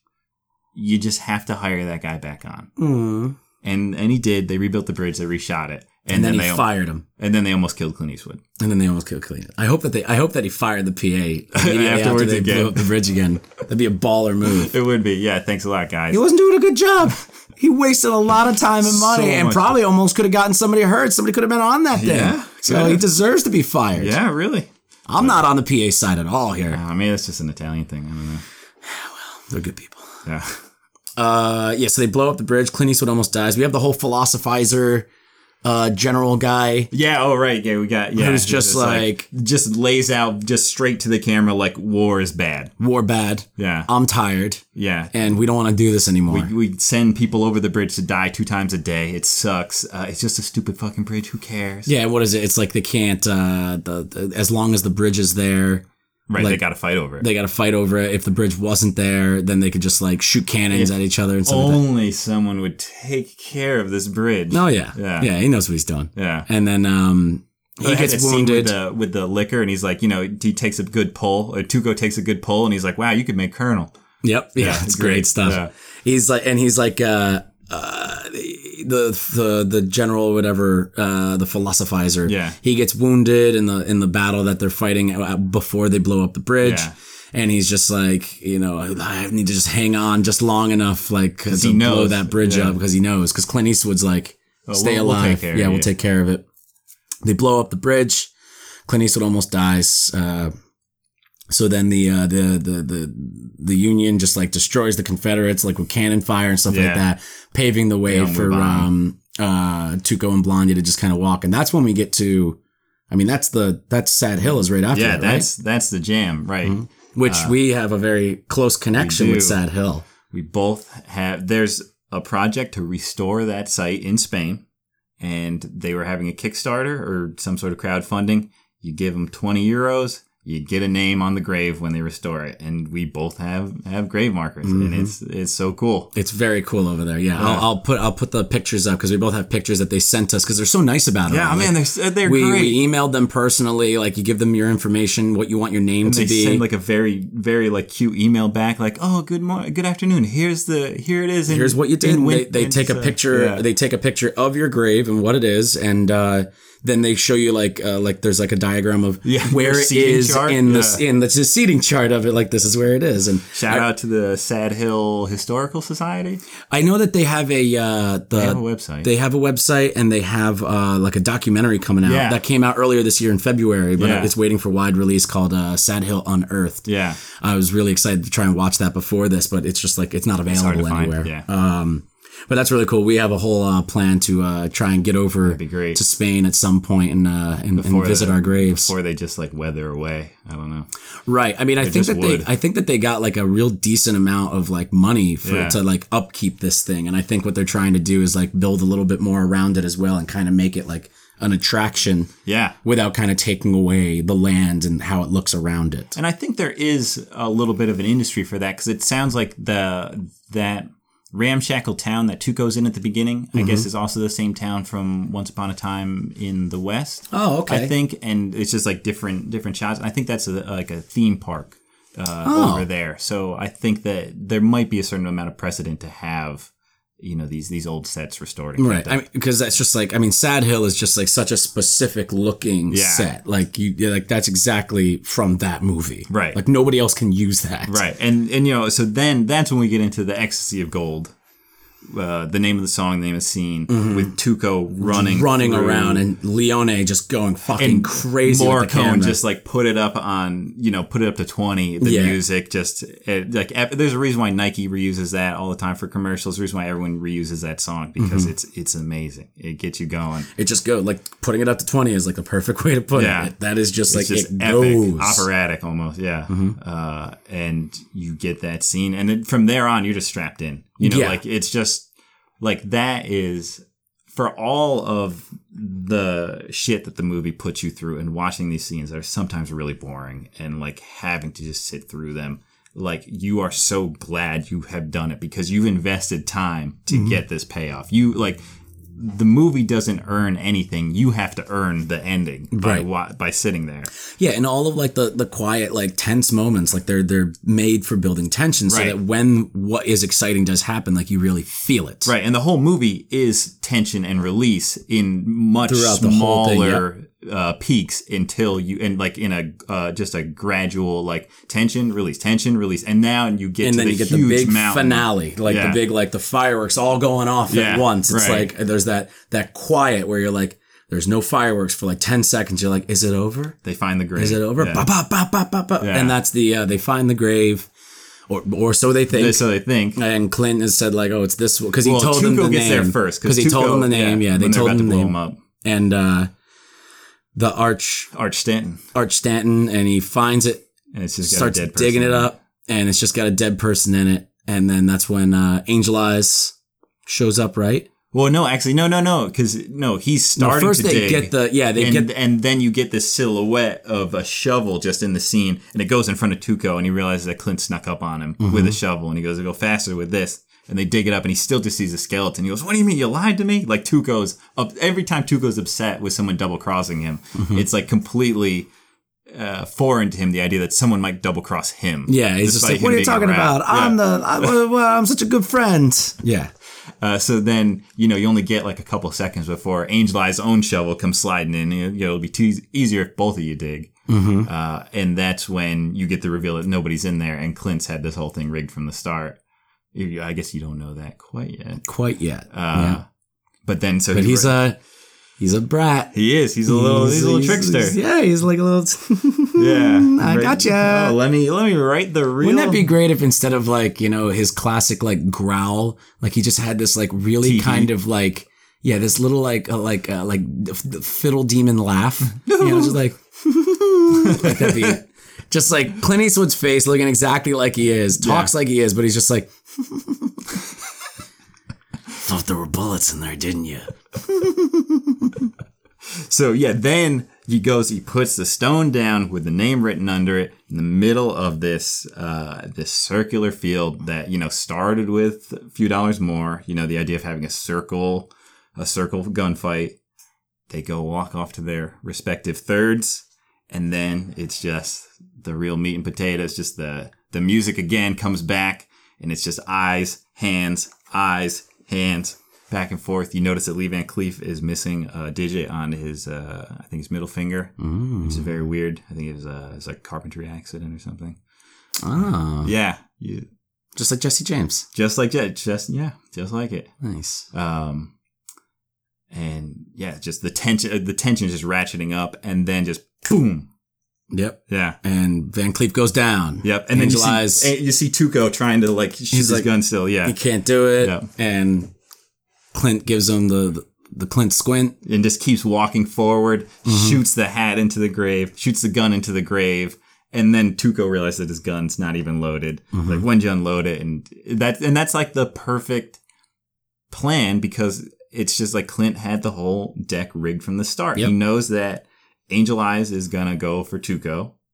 Uh, And even if he doesn't, like it's at least now It's 50 50 instead of a one on one Right. kind of thing. It's like, yeah, Right. it's like if I was in just a standoff with this guy alone, I know he's going to try and shoot at me. This just works in my favor. He might shoot at me. He might shoot at him. Who knows? And Tuco is gonna go for Angel Eyes because you know Tuco got beaten by Angel Eyes. He's you know he's only been double crossed by Clint. He's he's not he wasn't beaten by that. Uh, like beaten to death almost. Mm-hmm. I mean, I guess it isn't really even staged where it's like kind of obvious that both Blondie and Tuco are going to go for Angel Eyes. Like he's, when they first separate into that Yeah. circle, he's in the middle. Right, He kind of centers himself in the middle between them and he's looking back at both of them. And, you know, they're all looking at each other, but it seems that, you know, Tuco's really kind of keeping his eyes on Angel Eyes, but he's like, what the fuck? Is Blondie going to shoot me? Like, what's going to happen? Like, but also now Blondie doesn't have to worry about an opportunistic shot by Tuco after the fact after he kills Angel Eyes with the gun unloaded. Mm-hmm. Yes. So it's a very good scene. Like it's loaded, and you know, uh, it's after the fact, and you've seen it, and you can kind of like take it apart and dissect it and discuss it. It's interesting to like consider and talk about, but it's also like in the like I said earlier, like in that tension building quietness, you know, stillness, I should rather say beforehand. Like you're invited to consider not only not only like who's gonna shoot who, but do they even know who they're going to shoot? Hmm. You know? It's like you're invited to contemplate the contemplations of these characters as the music is getting more and more tense, and you're like, "Am I gonna have time to think about this? Like, whoa, whoa, what's gonna happen? Oh, I don't even know." You get so overwhelmed, and then it, like you said, boom, it Yeah. happens. and you know just the to never be able to see that for the first time again is such a bummer. Yeah, because it that is I remember seeing that for the first time and just being like, oh my god, it Yeah. is- it's it's amazing. It's like uh, I, it's uh, uh, the uh, Raiders of the Lost Ark. The ending of Raiders of the Lost Ark with the with the Ark being opened is one of those scenes where it's like, remember the first time you saw that? You had no idea what was going to happen. And you're just like, what's going to happen when they open this ark? And the last thing you would have expected is that the guys become like stop motion, like melting pots. like, you're like, what the? F-? It's one of those things. Yeah. It's like, I, I wish that I could go back in time and, and watch that, something like that for the first time again. And the, the, the, the standoff at the end of Good, the Bad, and the Ugly is definitely one on that list. Yeah. Yeah, and then you get that great thing where you know Tuco. So they reveal that it's an unmarked grave next to Arch Stanton. They dig it up. He sees all the gold. Tuco stoked, and then you get that that like slow uh, zoom out of Tuco being framed in the noose again, and he sees the nooses hanging from the tree, and he goes, "Ah, shit," you know, like uh, this is a joke.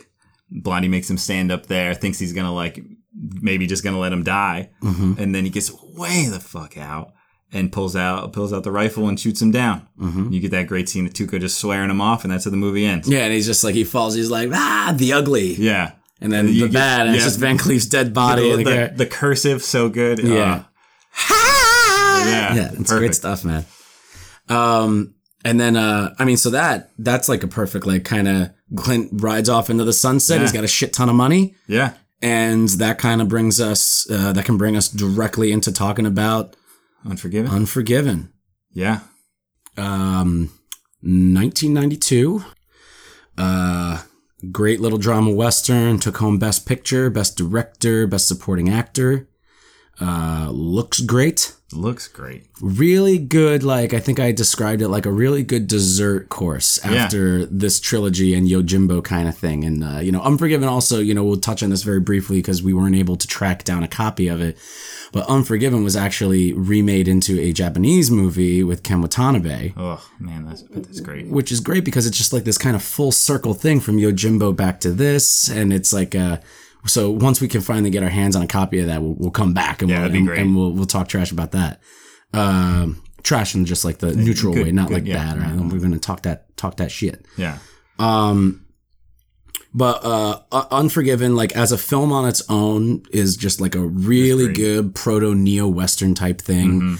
Kind of in the same way, like they make neo noirs and stuff that kind of comment on like, well, it's a different time now, it's Yeah. a different age, blah blah blah. It's like uh, the the the movie is very much like a meditation on the the demystification of what westerns are in American culture and what we look back on them and what it was really like back then and, and uh, the overglorification of violence and like the actual toll that it takes on people and stuff. It's a it's a very uh, smart and energetic and fun movie. You know, it's it's very dark at times. It's very light at times. It's uh, very well balanced for like its quick like two hour runtime.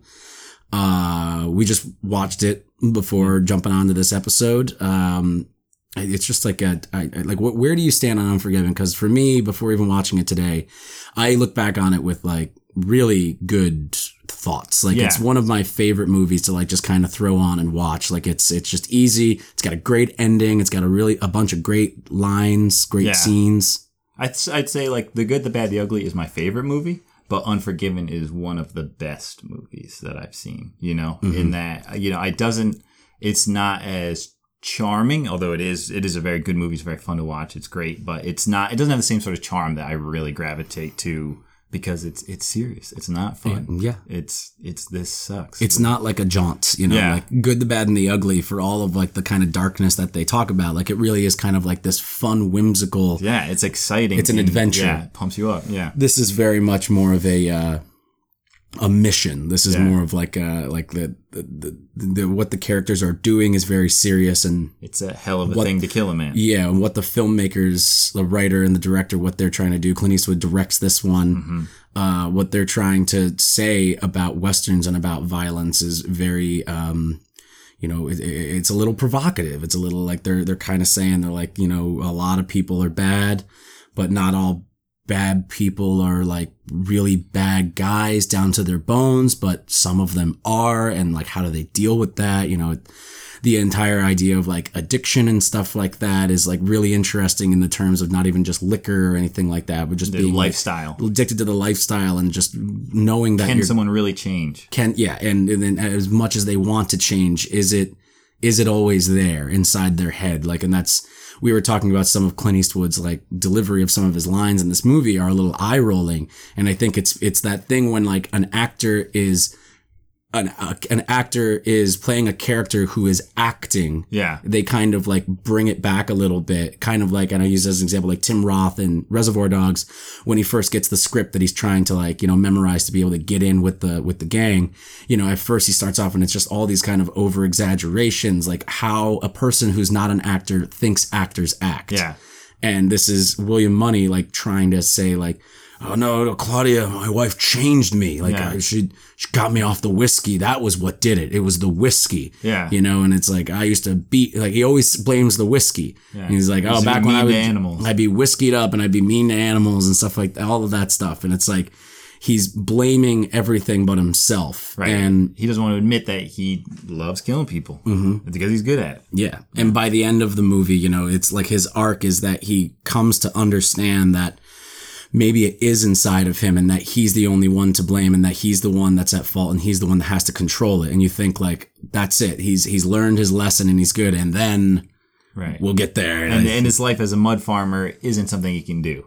he's not good at it. Yeah. No. I mean, and he's not good at that. And also now that he's trying to come back into this life, he's finding that he's really not that good at it either. Yeah. Because like maybe it was the whiskey that made him good at that. Like the fact that he was able to numb himself to everything that he was doing and be able to memory. acclimate. Like a guy can't even get on a horse. Yeah. You know? Right. He's a, he's he's a he looks very old Yes, you know, he does. just he just does. well, he is Clint Eastwood in 1992, so Yeah, he's, he he's old. But you know, he feels it. Like you know, he's not spry. He he can't get up on a horse. He's falling over trying to fix these pigs. Mm-hmm. You know, he's just living a rugged lifestyle out here, trying to forget that he was ever a killer. Yeah, this is like the birth of like the old curmudgeon Yeah, uh, uh, Clint Eastwood. Like, because before this, you know, he had, you know, he had like, kind of like uh, a the- a couple of the of the older dead uh, of the older um, Dirty Harrys, such as like Dead Pool, the Dead Pool, and uh, you know, in the line of uh, in the line of fire, where like his age is like a big factor in that. But he's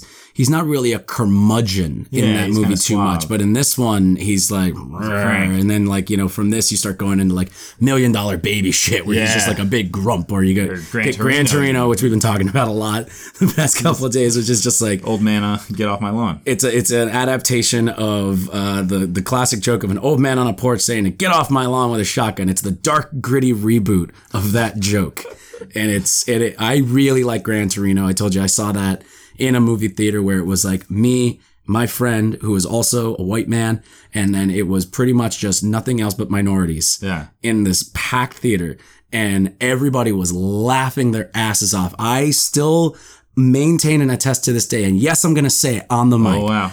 When he rolls up, when Clint Eastwood rolls up in his car and starts talking to the the the, the three black guys who are kind of bullying the uh, like the white, like the white ghetto dress. yeah, yeah, yeah. Uh, and he's he says, "What are you spooks up to?" It is like you know, and I don't, I don't, I don't think that saying words like that are good at all. But in the context of this movie, it really kind of takes racism and bigotry and puts it on the on the on like the podium that it deserves to be on where everybody can look at it and see it for what it really is and it's just like this ignorant weakness Yeah. and it's like as you slowly get acclimated into the movie of him just saying the, all of these he's got some Terrible. for everybody Yeah. anybody he bumps into dump even women he's just like ah. Yeah. and it's just like you get to they do it to such an aggressive extreme where like you you you have to kind of laugh at it to like try and like get through it. Yeah. and you know It's just so intense. If you were to take every single one of these as a as a slap to the face, it would be so intense. it'd be too intense. And that's i think that that's the ballsy move of the movie because racism is a very touchy subject to deal with. And to create a movie that's really kind of dealing with the idea of like where does racism come from? What does it get you? What does it do to the people that are racist and the people that are being like having the racism directed towards them yeah. you know it's it's very interesting and i i remember i think back to that screening all the time and everybody was just laughing their asses off at every racist joke or slur that came out of clint eastwood's mouth because like you're not supposed to like this guy but he's clint eastwood and he's, like an american icon guy. people like this guy he's known to be a grumpy guy in his later years but you're like he he directed this movie as well and cast himself as that and i think that he probably wouldn't have been comfortable hiring another actor and making another actor do, all of that. And i think that that's another angle on it that i respect the movie a lot. And i think that you know clint's a little he's a little uh, scandalous in his old Yeah. age and some of his opinions and everything but i think uh, for the most part like he's a very talented uh, director. Even if like you know his past couple films and stuff you know as he's getting older like i mean the dude's got to be like in his 80s at this point Something like that. Yeah. it's just like you know he's getting older and he's kind of losing that touch Yeah. um, which is unfortunate because I, I happen to think like things like Unforgiven or The Outlaw Josey Wales or even Million Dollar Baby is a very good looking movie. Yeah. He also did Mystic River too, Yeah. which is like a lot of fun. Love me some Clint Eastwood. He's great. I mean, what letters from Iwo Jima? That's beautiful. Uh, Flags of Our Fathers, Yeah. uh, the the double one. That's a that though that's a crazy thing for him to do. Yeah. He's like, I'm gonna do a World War II movie from America's Both point of view and from Japan's point of view, and check that out. yeah. I've actually, when I was in the military, we uh, circled Iwo Jima for a day, Uh-huh. and we didn't get to go on it, which sucked. But um, uh, that that's a to know the story of what happened there, and then to actually see the size of the thing and how small it is. You're just like, oh my god, that must have been so fucking crazy Yeah. to do this shit in the middle of the ocean. Like it's. It's one of those things like you, you see the Grand Canyon, and only mm-hmm. when you see it with your own eyes and you're right there, you, you go, realize how big That's big. Yeah. That's very big. Yeah. It's like Iwo Jima was like, that's small. That is a very small island. There's not a lot of space on that for a bunch of people to fight each other. That's crazy. Good director, like him. Unforgiven, probably his best movie. Yeah. best directed movie. Yeah. Uh, probably one of his top five performances if you had to really get down to it. Definitely, probably his best performance of his later years, 90 and on. Yeah. I don't know. I mean, Gran Torino, he's very good in. Yes. He holds that character down. Uh, You gotta take points away for that song at the end. He sounds pretty scratchy. Not a good performance singing anymore. oh, when he's singing at the end of Gran Torino. Gran Torino. Oh, well, I mean, he's they had to make a hit. That was Yeah. when all song, all movies had to have like some superstar. He's like, I'll sing it. Yeah. Get off my line. Well, this was a visual podcast. That's a good face. It's, guys, uh, action. Oh no, what does he say? Accione. I, thi- I think he just says go, doesn't he says accione. The little fucker. No. I watched a I watched Wasn't a it- making of uh, Okay. Midsummer in the uh, or in the Garden of Good and Evil. In the Garden of Good and Evil. Uh-huh. Midsummer in the Garden of Good and Evil. Stop it. Um, wait, is it Midsummer in the Garden of Good and Evil? Summer in the Garden of Good and Evil? In the Garden of Good and Evil is the name of the movie. God. Um, I watched a documentary of him of the behind the scenes thing, and somebody asks asks asks him like, "Do you say action?" And he's like, "Oh, sometimes. I mean, sometimes I'll say, you know, like, all right." Yeah, no, that's or I'll be that's the like thing. that, or I'll say, you know, accione. Like he says it like a joke, and then they show him saying accione on set like ten times. Like that's what he says. He's just embarrassed that that's what he says. No, because I've heard a, a couch story from I want to say Tom Hanks, but I don't think he's directed Tom Hanks. yeah, uh, Sully. Oh, oh, yes, that is. Yes. And yeah, it, no, because Tom Hanks was saying he would just like he'd be surprised because Clint Eastwood would just look at him and go like, "All right, go ahead now." Yeah, That- that's yeah, I guess that's I guess that's probably like in his later years too. Like Yeah. this is mid '90s. He was Oh, doing okay, that. So like he's 20 years later, he's like, "Haven't got all day, Tom. Yeah. haven't got all day, Tom. I gotta go home and eat my yogurt. It's good for you. Unforgiven. I crap bigger than you." Unforgiven. Unforgiven. Well, I was invoking City Slickers, but Yeah. that's another podcast. Okay, right. Yeah, when we watch the Ken Watanabe Unforgiven, we'll also watch City City, Slickers. Slickers. and City Slickers 2, The Legend of Curly's Gold. Wow. And we will uh and we'll we'll end on Unforgiven with those ones. or and we could also throw Three Amigos in there. Fuck it, we'll get another five movies. Why not? Another five westerns. An epic. Uh Unforgiven. Uh some would call it a masterpiece. Uh I would agree. I think that uh, what this movie is, you really couldn't, you really could not make it any better in any way than wh- how they gave it to you. They, they cast like Gene Hackman is on fire. Oh, he's amazing. Morgan Freeman is Morgan Freeman in it up. Yeah. Um, even all the side characters, the kids, like you know, he's Yeah. like a, well, he's a twerp. He's a he's a shit, Yeah, the Schofield. He doesn't kid, know a shit, yeah. Yeah. and um, He plays that well, and then he disappears. I don't know what else he's in. off into the sunset. Yeah, I don't know. Like uh, that might be like a tragic a tragic story. Yeah, maybe. something there. Uh, and it looks great. It was another thing I was talking about with uh, you know the lenses and like the wide and the close. With this, it's like when they're outside, they use these big wide uh, lenses to be able to like really take everything in, and then when they're inside, everything is lit very dark Yeah. so that it's almost as if I, I think it was Roger Ebert said it or somebody said it in a in a review where they were like it's almost as if um like the decent times aren't fit for these people like they're They can only exist. they can the only night. exist in these in these like dark moments and these sprawling rain. atmospheres yeah and when they're inside it's just like all the shadows and everything all over them So and it was heavily shaded. yeah, and it's like Clint is always heavily shaded, and Gene is always heavily shaded, and Morgan, my friends, Gene, Morgan, and Yeah, Clint, right. uh, like they're always heavily shaded when they're on the inside. Uh, but everybody else is kind of well lit a little bit more. You know, it's like these people, these uh, these fossils from this Mm-hmm. Well, old yeah, it, it gives them that sort of mythic boogeyman feel too. Exactly. Yeah. yeah, Um, I mean, and you had me watch uh, the assassination of Jesse James with Coward Robert Ford. Uh, long name. Yeah, yes, almost as long as the movie. Um, it's a good movie though. it, so Unforgiven is about killing your heroes in a way like killing the myth.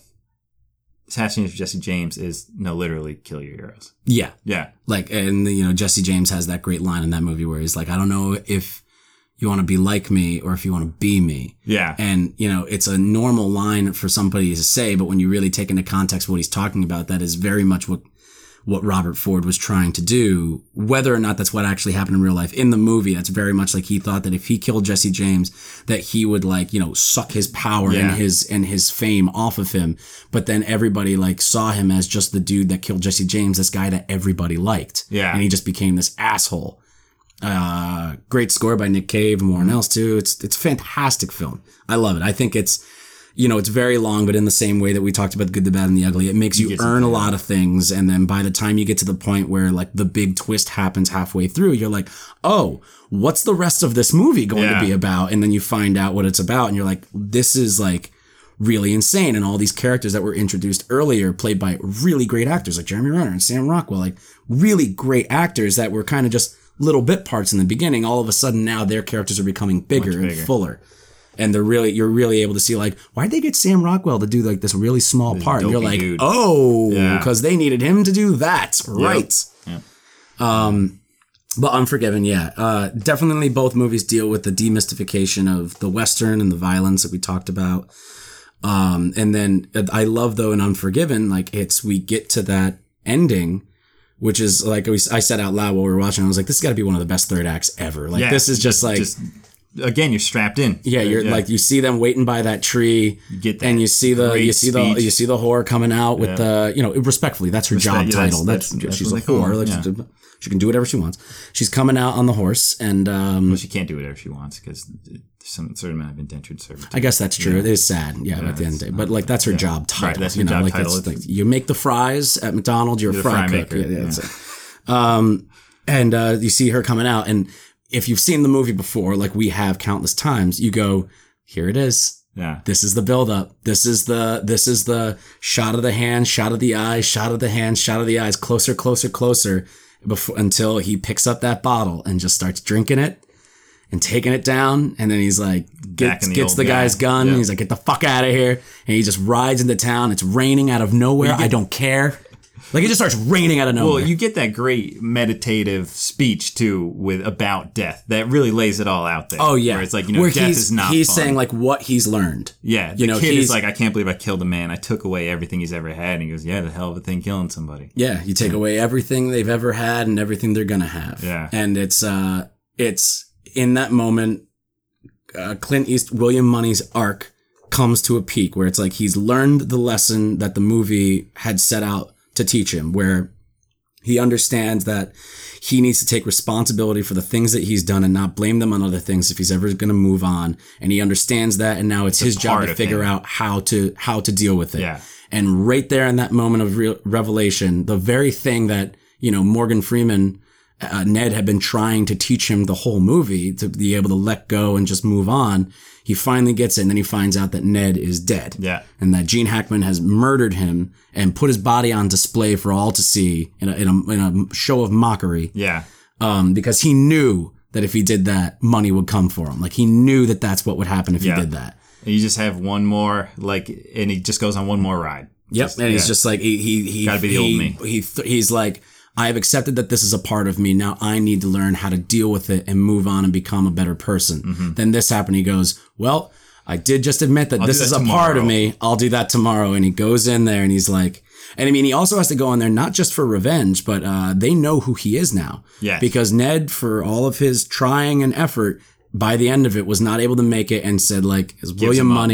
This is where he farms. That's where he is. So, like, they're going to set out tomorrow to go get him. He's got to kill these guys and keep them. Otherwise, they're going to go over there and they're going to get his kids. And God knows what they'll do to his kids if they did that to Ned, who's like a sweetheart. Yeah. You know, who cares what he did before? Ned was a sweetheart. In you the movie, he didn't do anything wrong besides nothing wrong. take some free ones from from the. the they took some free ones, and they, you know that's their job. If like you know a bartender wants to slip you a Corona, like it's not, it's not like against the rules for you to take it. You know, Yeah. like it's just you know, isn't that a slipper the Corona? A slip of the corona. Yeah. Slipper the Corona. Yeah. You know, go up there get a free one. Slipper the Corona. yeah. All right. Or I guess she slipped him the Corona. Right.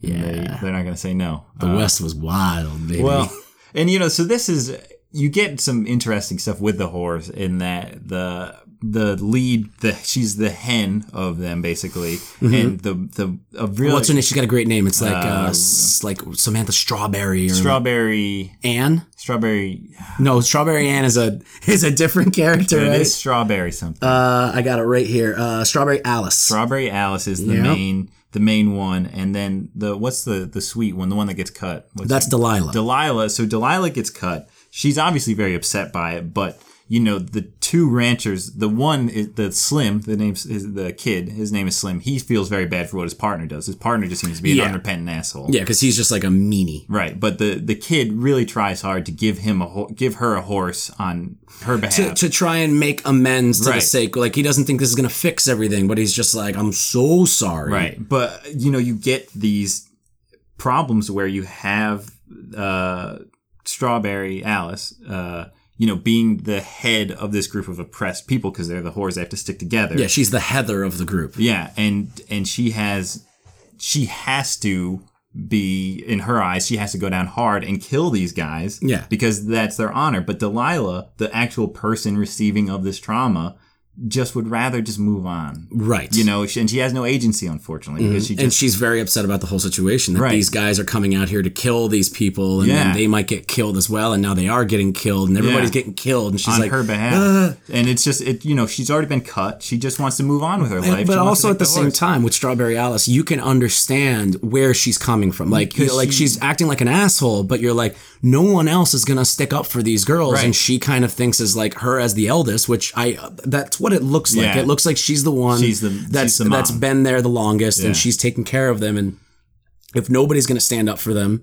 like who else but her, you Right. know? And so she kind of just uh, gets a little overzealous with it, and is just like all or nothing, no, Yeah. you know? and and when you have little Bill, he always you know um, undermines them. Always, you know, it's like he doesn't take them seriously. He's very paternalistic. It's you know, like look, he, he gave you some horses. I mean, he's like all, all of the men in the movie, with the except, he, I mean, even Clint, all the men in the movie are very misogynistic towards women. I Yeah. mean, that's just kind of the place and time of the Right. movie. And, you know, I was talking when we were watching the movie, I was kind of like, the movie is really as like feminist as it can possibly be while maintaining itself in the reality of Right, what they're talking what the about. Yeah. was. It's like, you know, the good guys are, are a little bit more respectful Right. to them, but they're not like Even treating them like that- human beings yeah. or anything. But even like, you know, They even say in the beginning, the property. You damaged my property. How am I going to make this money? I paid for my property to come out from the East Coast to this Right. whorehouse. And How these are all these like ranchers and shitheads in Yeah. big whiskey. And then you, but like Claudia, Uh, like the wife, the dead wife, the Nolan wife, Yeah. is like, you know,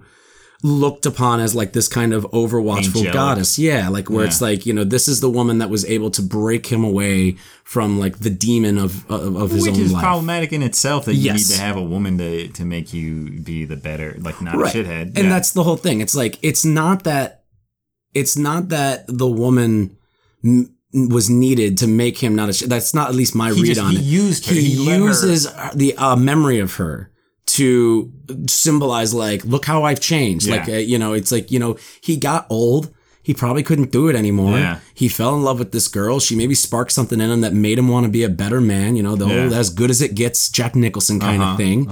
You know, and it's just like it's good enough, uh, but it's not really the truth.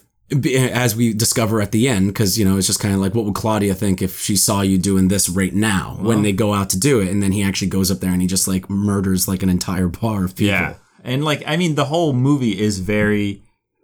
It's great in that it, it shows. Uh, they talk about the luck involved in all of this, and and how you know in in the good, the bad, and the ugly, you have Clint Eastwood shooting ropes. You have him like you know these amazing feats of marksmanship, and most of the time you have uh, Little Bill talking about like, look, at that's not how it happened.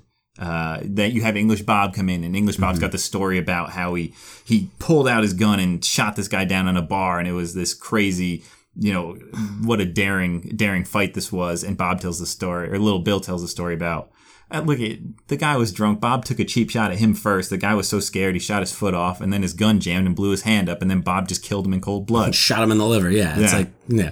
Yeah, It's. I also like your read too. I want to make sure we get this in here Oh. about the the possibility that English Bob might actually like be from like Tennessee or something like Yeah, that. Like he's not English. English. because at some point, well, first off, he's a liar. We know yeah. that. He's he's a uh, he's a storyteller. Yeah, and then you said you caught him. He says, uh, when he first gets uh, jumped by Little Bill in the town, and he's got guns all over him. He comes out and he says, "Oh, little Bill, I thought you was," or, or, "Oh, little Bill, I thought you was," and then he goes, "Oh, I thought you were dead." You, Yeah. Like he has just a little tiny slip that Yep. gives a certain. and then the next line too, he's about to say fucking, but then he says bloody. Yeah. You know, he's like, have a bloody, have a bloody good time. Like Yeah. he stumbles on bloody as well when he's all shook up. And then you see he like, Richard Harris actually like changes his demeanor. Like, okay, I'm comfortable again now. The mm-hmm. shock is worn off. I'm back Mm-hmm. in character. character. I got this. I think that's a really interesting read.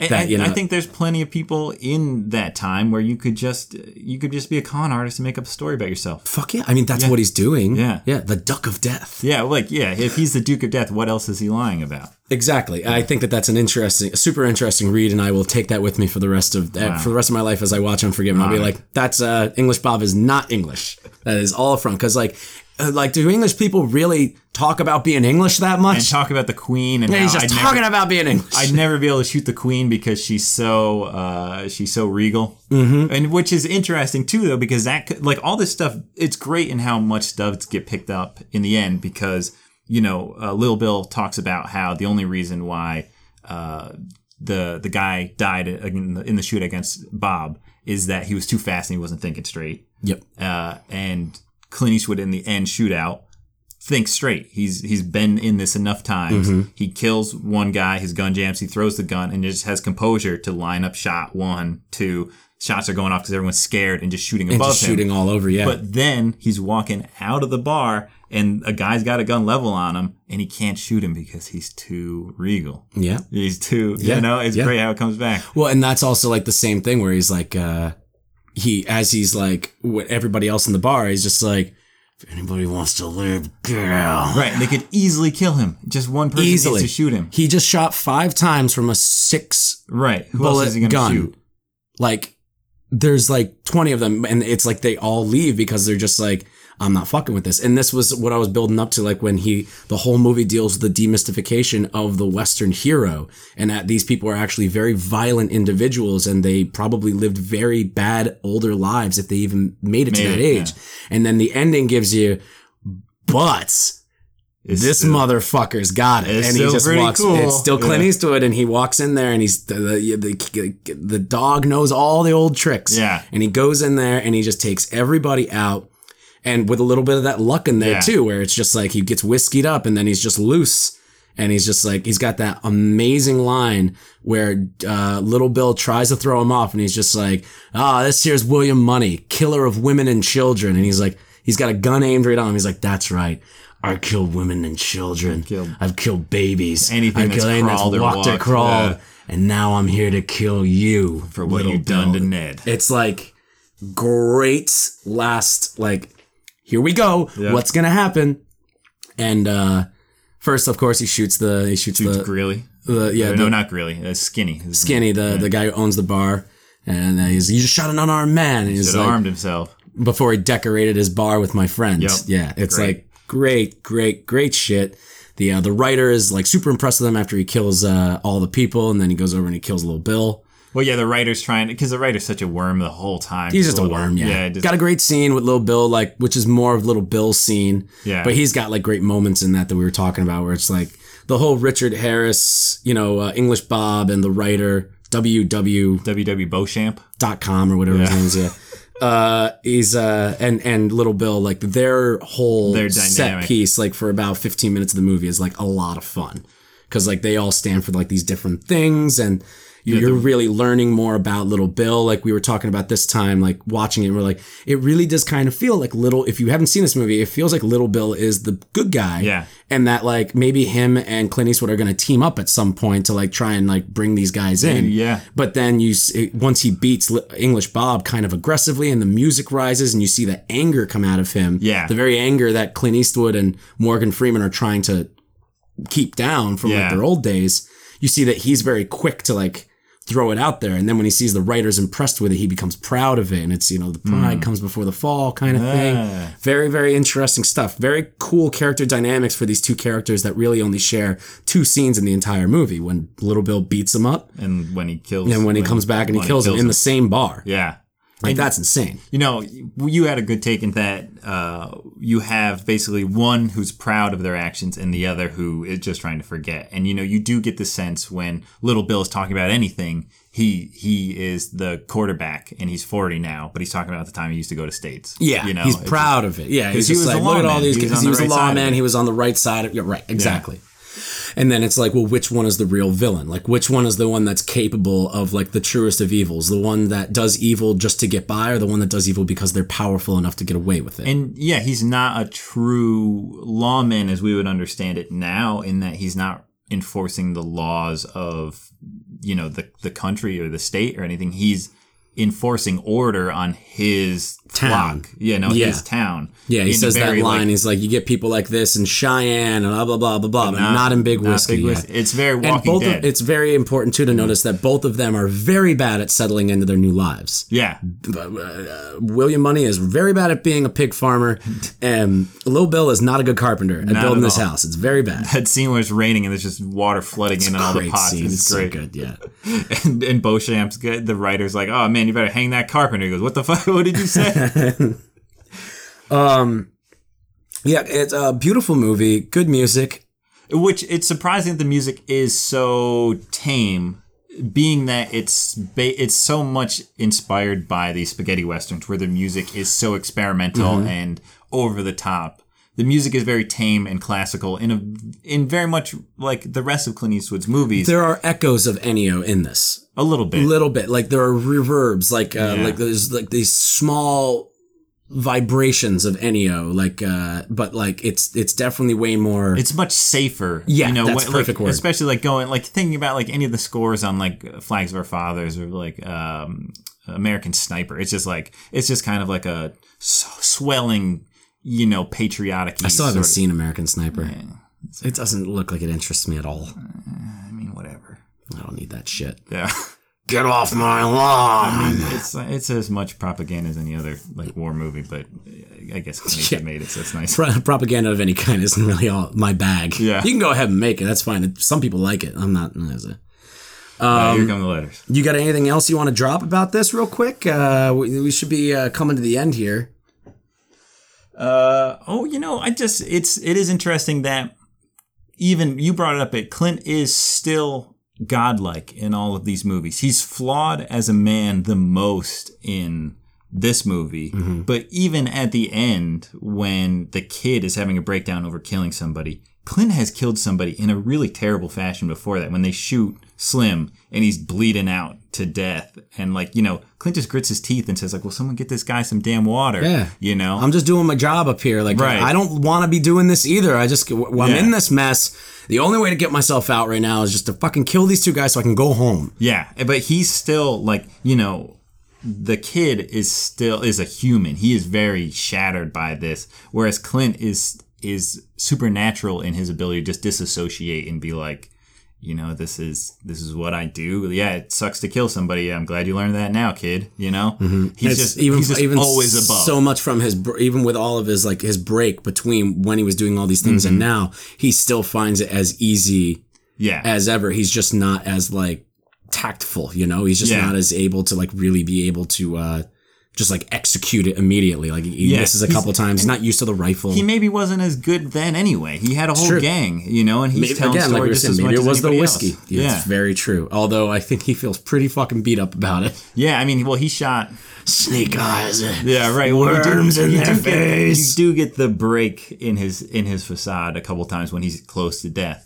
Mm-hmm. but it comes back. Like he still has supernatural uh, composure and like um, uh, constitution about it all, and that Mm-hmm. Right. he's able to just put his put his like his blank face on and be like, "This is what I have to do," and you know, uh, maybe some people end up dead. Yeah. You know, It's uh I mean that's that's Clint's entire character really Right. like his his persona on screen so to Is- speak. It's yeah. like that above everything. there might be it might be just as much like what we as an audience member who knows who Clint Eastwood Mm-hmm. is bring to the screen as much as anybody that's putting anything on the screen. you That's know? why he's iconic. Yeah. Yeah, It's a, it's a hell of a set of movies. yeah. You know, and it's a lot of fun to kind of watch them so close together because even though they aren't really connected in any real tangible way, there is this really interesting like like connection theme that kind of rides throughout them as he gets older and as Clint Eastwood also grows into different versions of his career. You know, I think it's super important that it's like these three movies were the ones that started his career off. Before this, he was not really in that much. Mm-hmm. Yeah. He was in Rawhide mainly. That's what he was known for, and like an episode of The Twilight Zone and Maverick. But this was like what solidified him as an American icon, and then Unforgiven is what solidified him as an American director. Yeah. You know, this is like, and it's him going back and writing a love letter to it and being like, this is what I think about who I am and what I stand This is for. I got here with this, but I don't necessarily feel like everything was great about it. Right. It's it's as much a nail in the coffin of the Clint Eastwood westerns as it is a love letter for the time that he learned there. I mean, the Yeah. movie itself is uh, you know dedicated to Sergio and Don, which Yeah. is Don Siegel who did the Dirty Harry movies with him and Sergio Leone. Yeah. It's a good movie. Uh, well, thanks, dude. Yeah, man. Uh, we're gonna- get this one in the books. Yeah, we're gonna have to get together again and do that uh, City Slickers podcast. Yeah, I can't wait for It'll that. be a lot of fun. Those are fun movies. Ben and Jerry is in the are in the first one. The the ice cream people? Yeah, Wow. they're in it. Okay. It's them. Credits. Yeah. I mean, not the people that are on the carton. Because those Not are two good looking people. Oh, but these are like the real ones. Because, you know, if they were on the carton, could you eat? Mm, I don't know. I've never seen them. I, It's a joke from the movie I'm doing. Oh, yeah, I'm doing like a bit with you. uh, well, see, I wasn't aware of it. All right. Well, I got you to watch these ones, so then I'll get you to watch City Slickers. Okay. be good. Sounds great. Uh, thank you so much for joining me, Tim. Thank you for having me. Handshake Oh, on the handshake mic. on the mic. Good audio. And cheers to you. This was uh, pretty, pretty damn good. Mm. And um, don't have to give you any other plugs because we did it right in the middle, but uh, I'll give you one more again. StoryScreenBeacon.com. Go over there.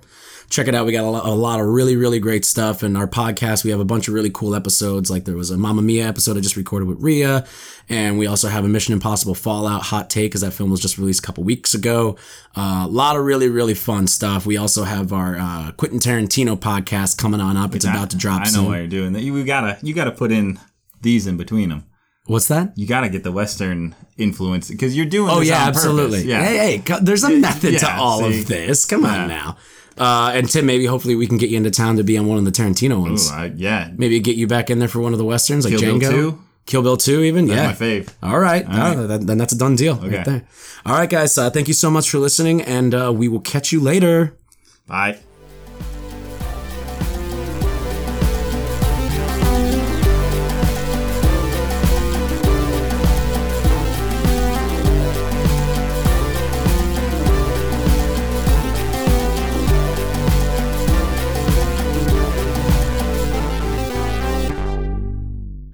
Can't even remember what it is now. I, I'm th- I'm thinking of like ah. We're gonna just cut an immigrant song at the end. Yeah. wow. Just no, really. wait. What is it like? Ah! Is it no? uh, What is it? Don't make me do it. No, how does it go? No, seriously, No, I need, is I need you to extra. This is no, no, I need you You're to do gonna it very, very specifically so that I can do it because I can't remember it now. It got bumped out of my head. Ah! Oh, that's it. Yeah, it's like wow, wow. Yeah, it's the Wow. ah. ah, ah yours is ah. way better than mine. Yeah. Yeah, Yeah. let's use yours again. Ah! Ah. Wow. Give it a little bit of like wonk in there. I can't. My, I'm too shy. Ah. See, that's good. I'll see. No, you you beat me on this one. Give me one more. Come on. Give me one more. Ah! I, It's good. tried. It sounds right. great. Yeah.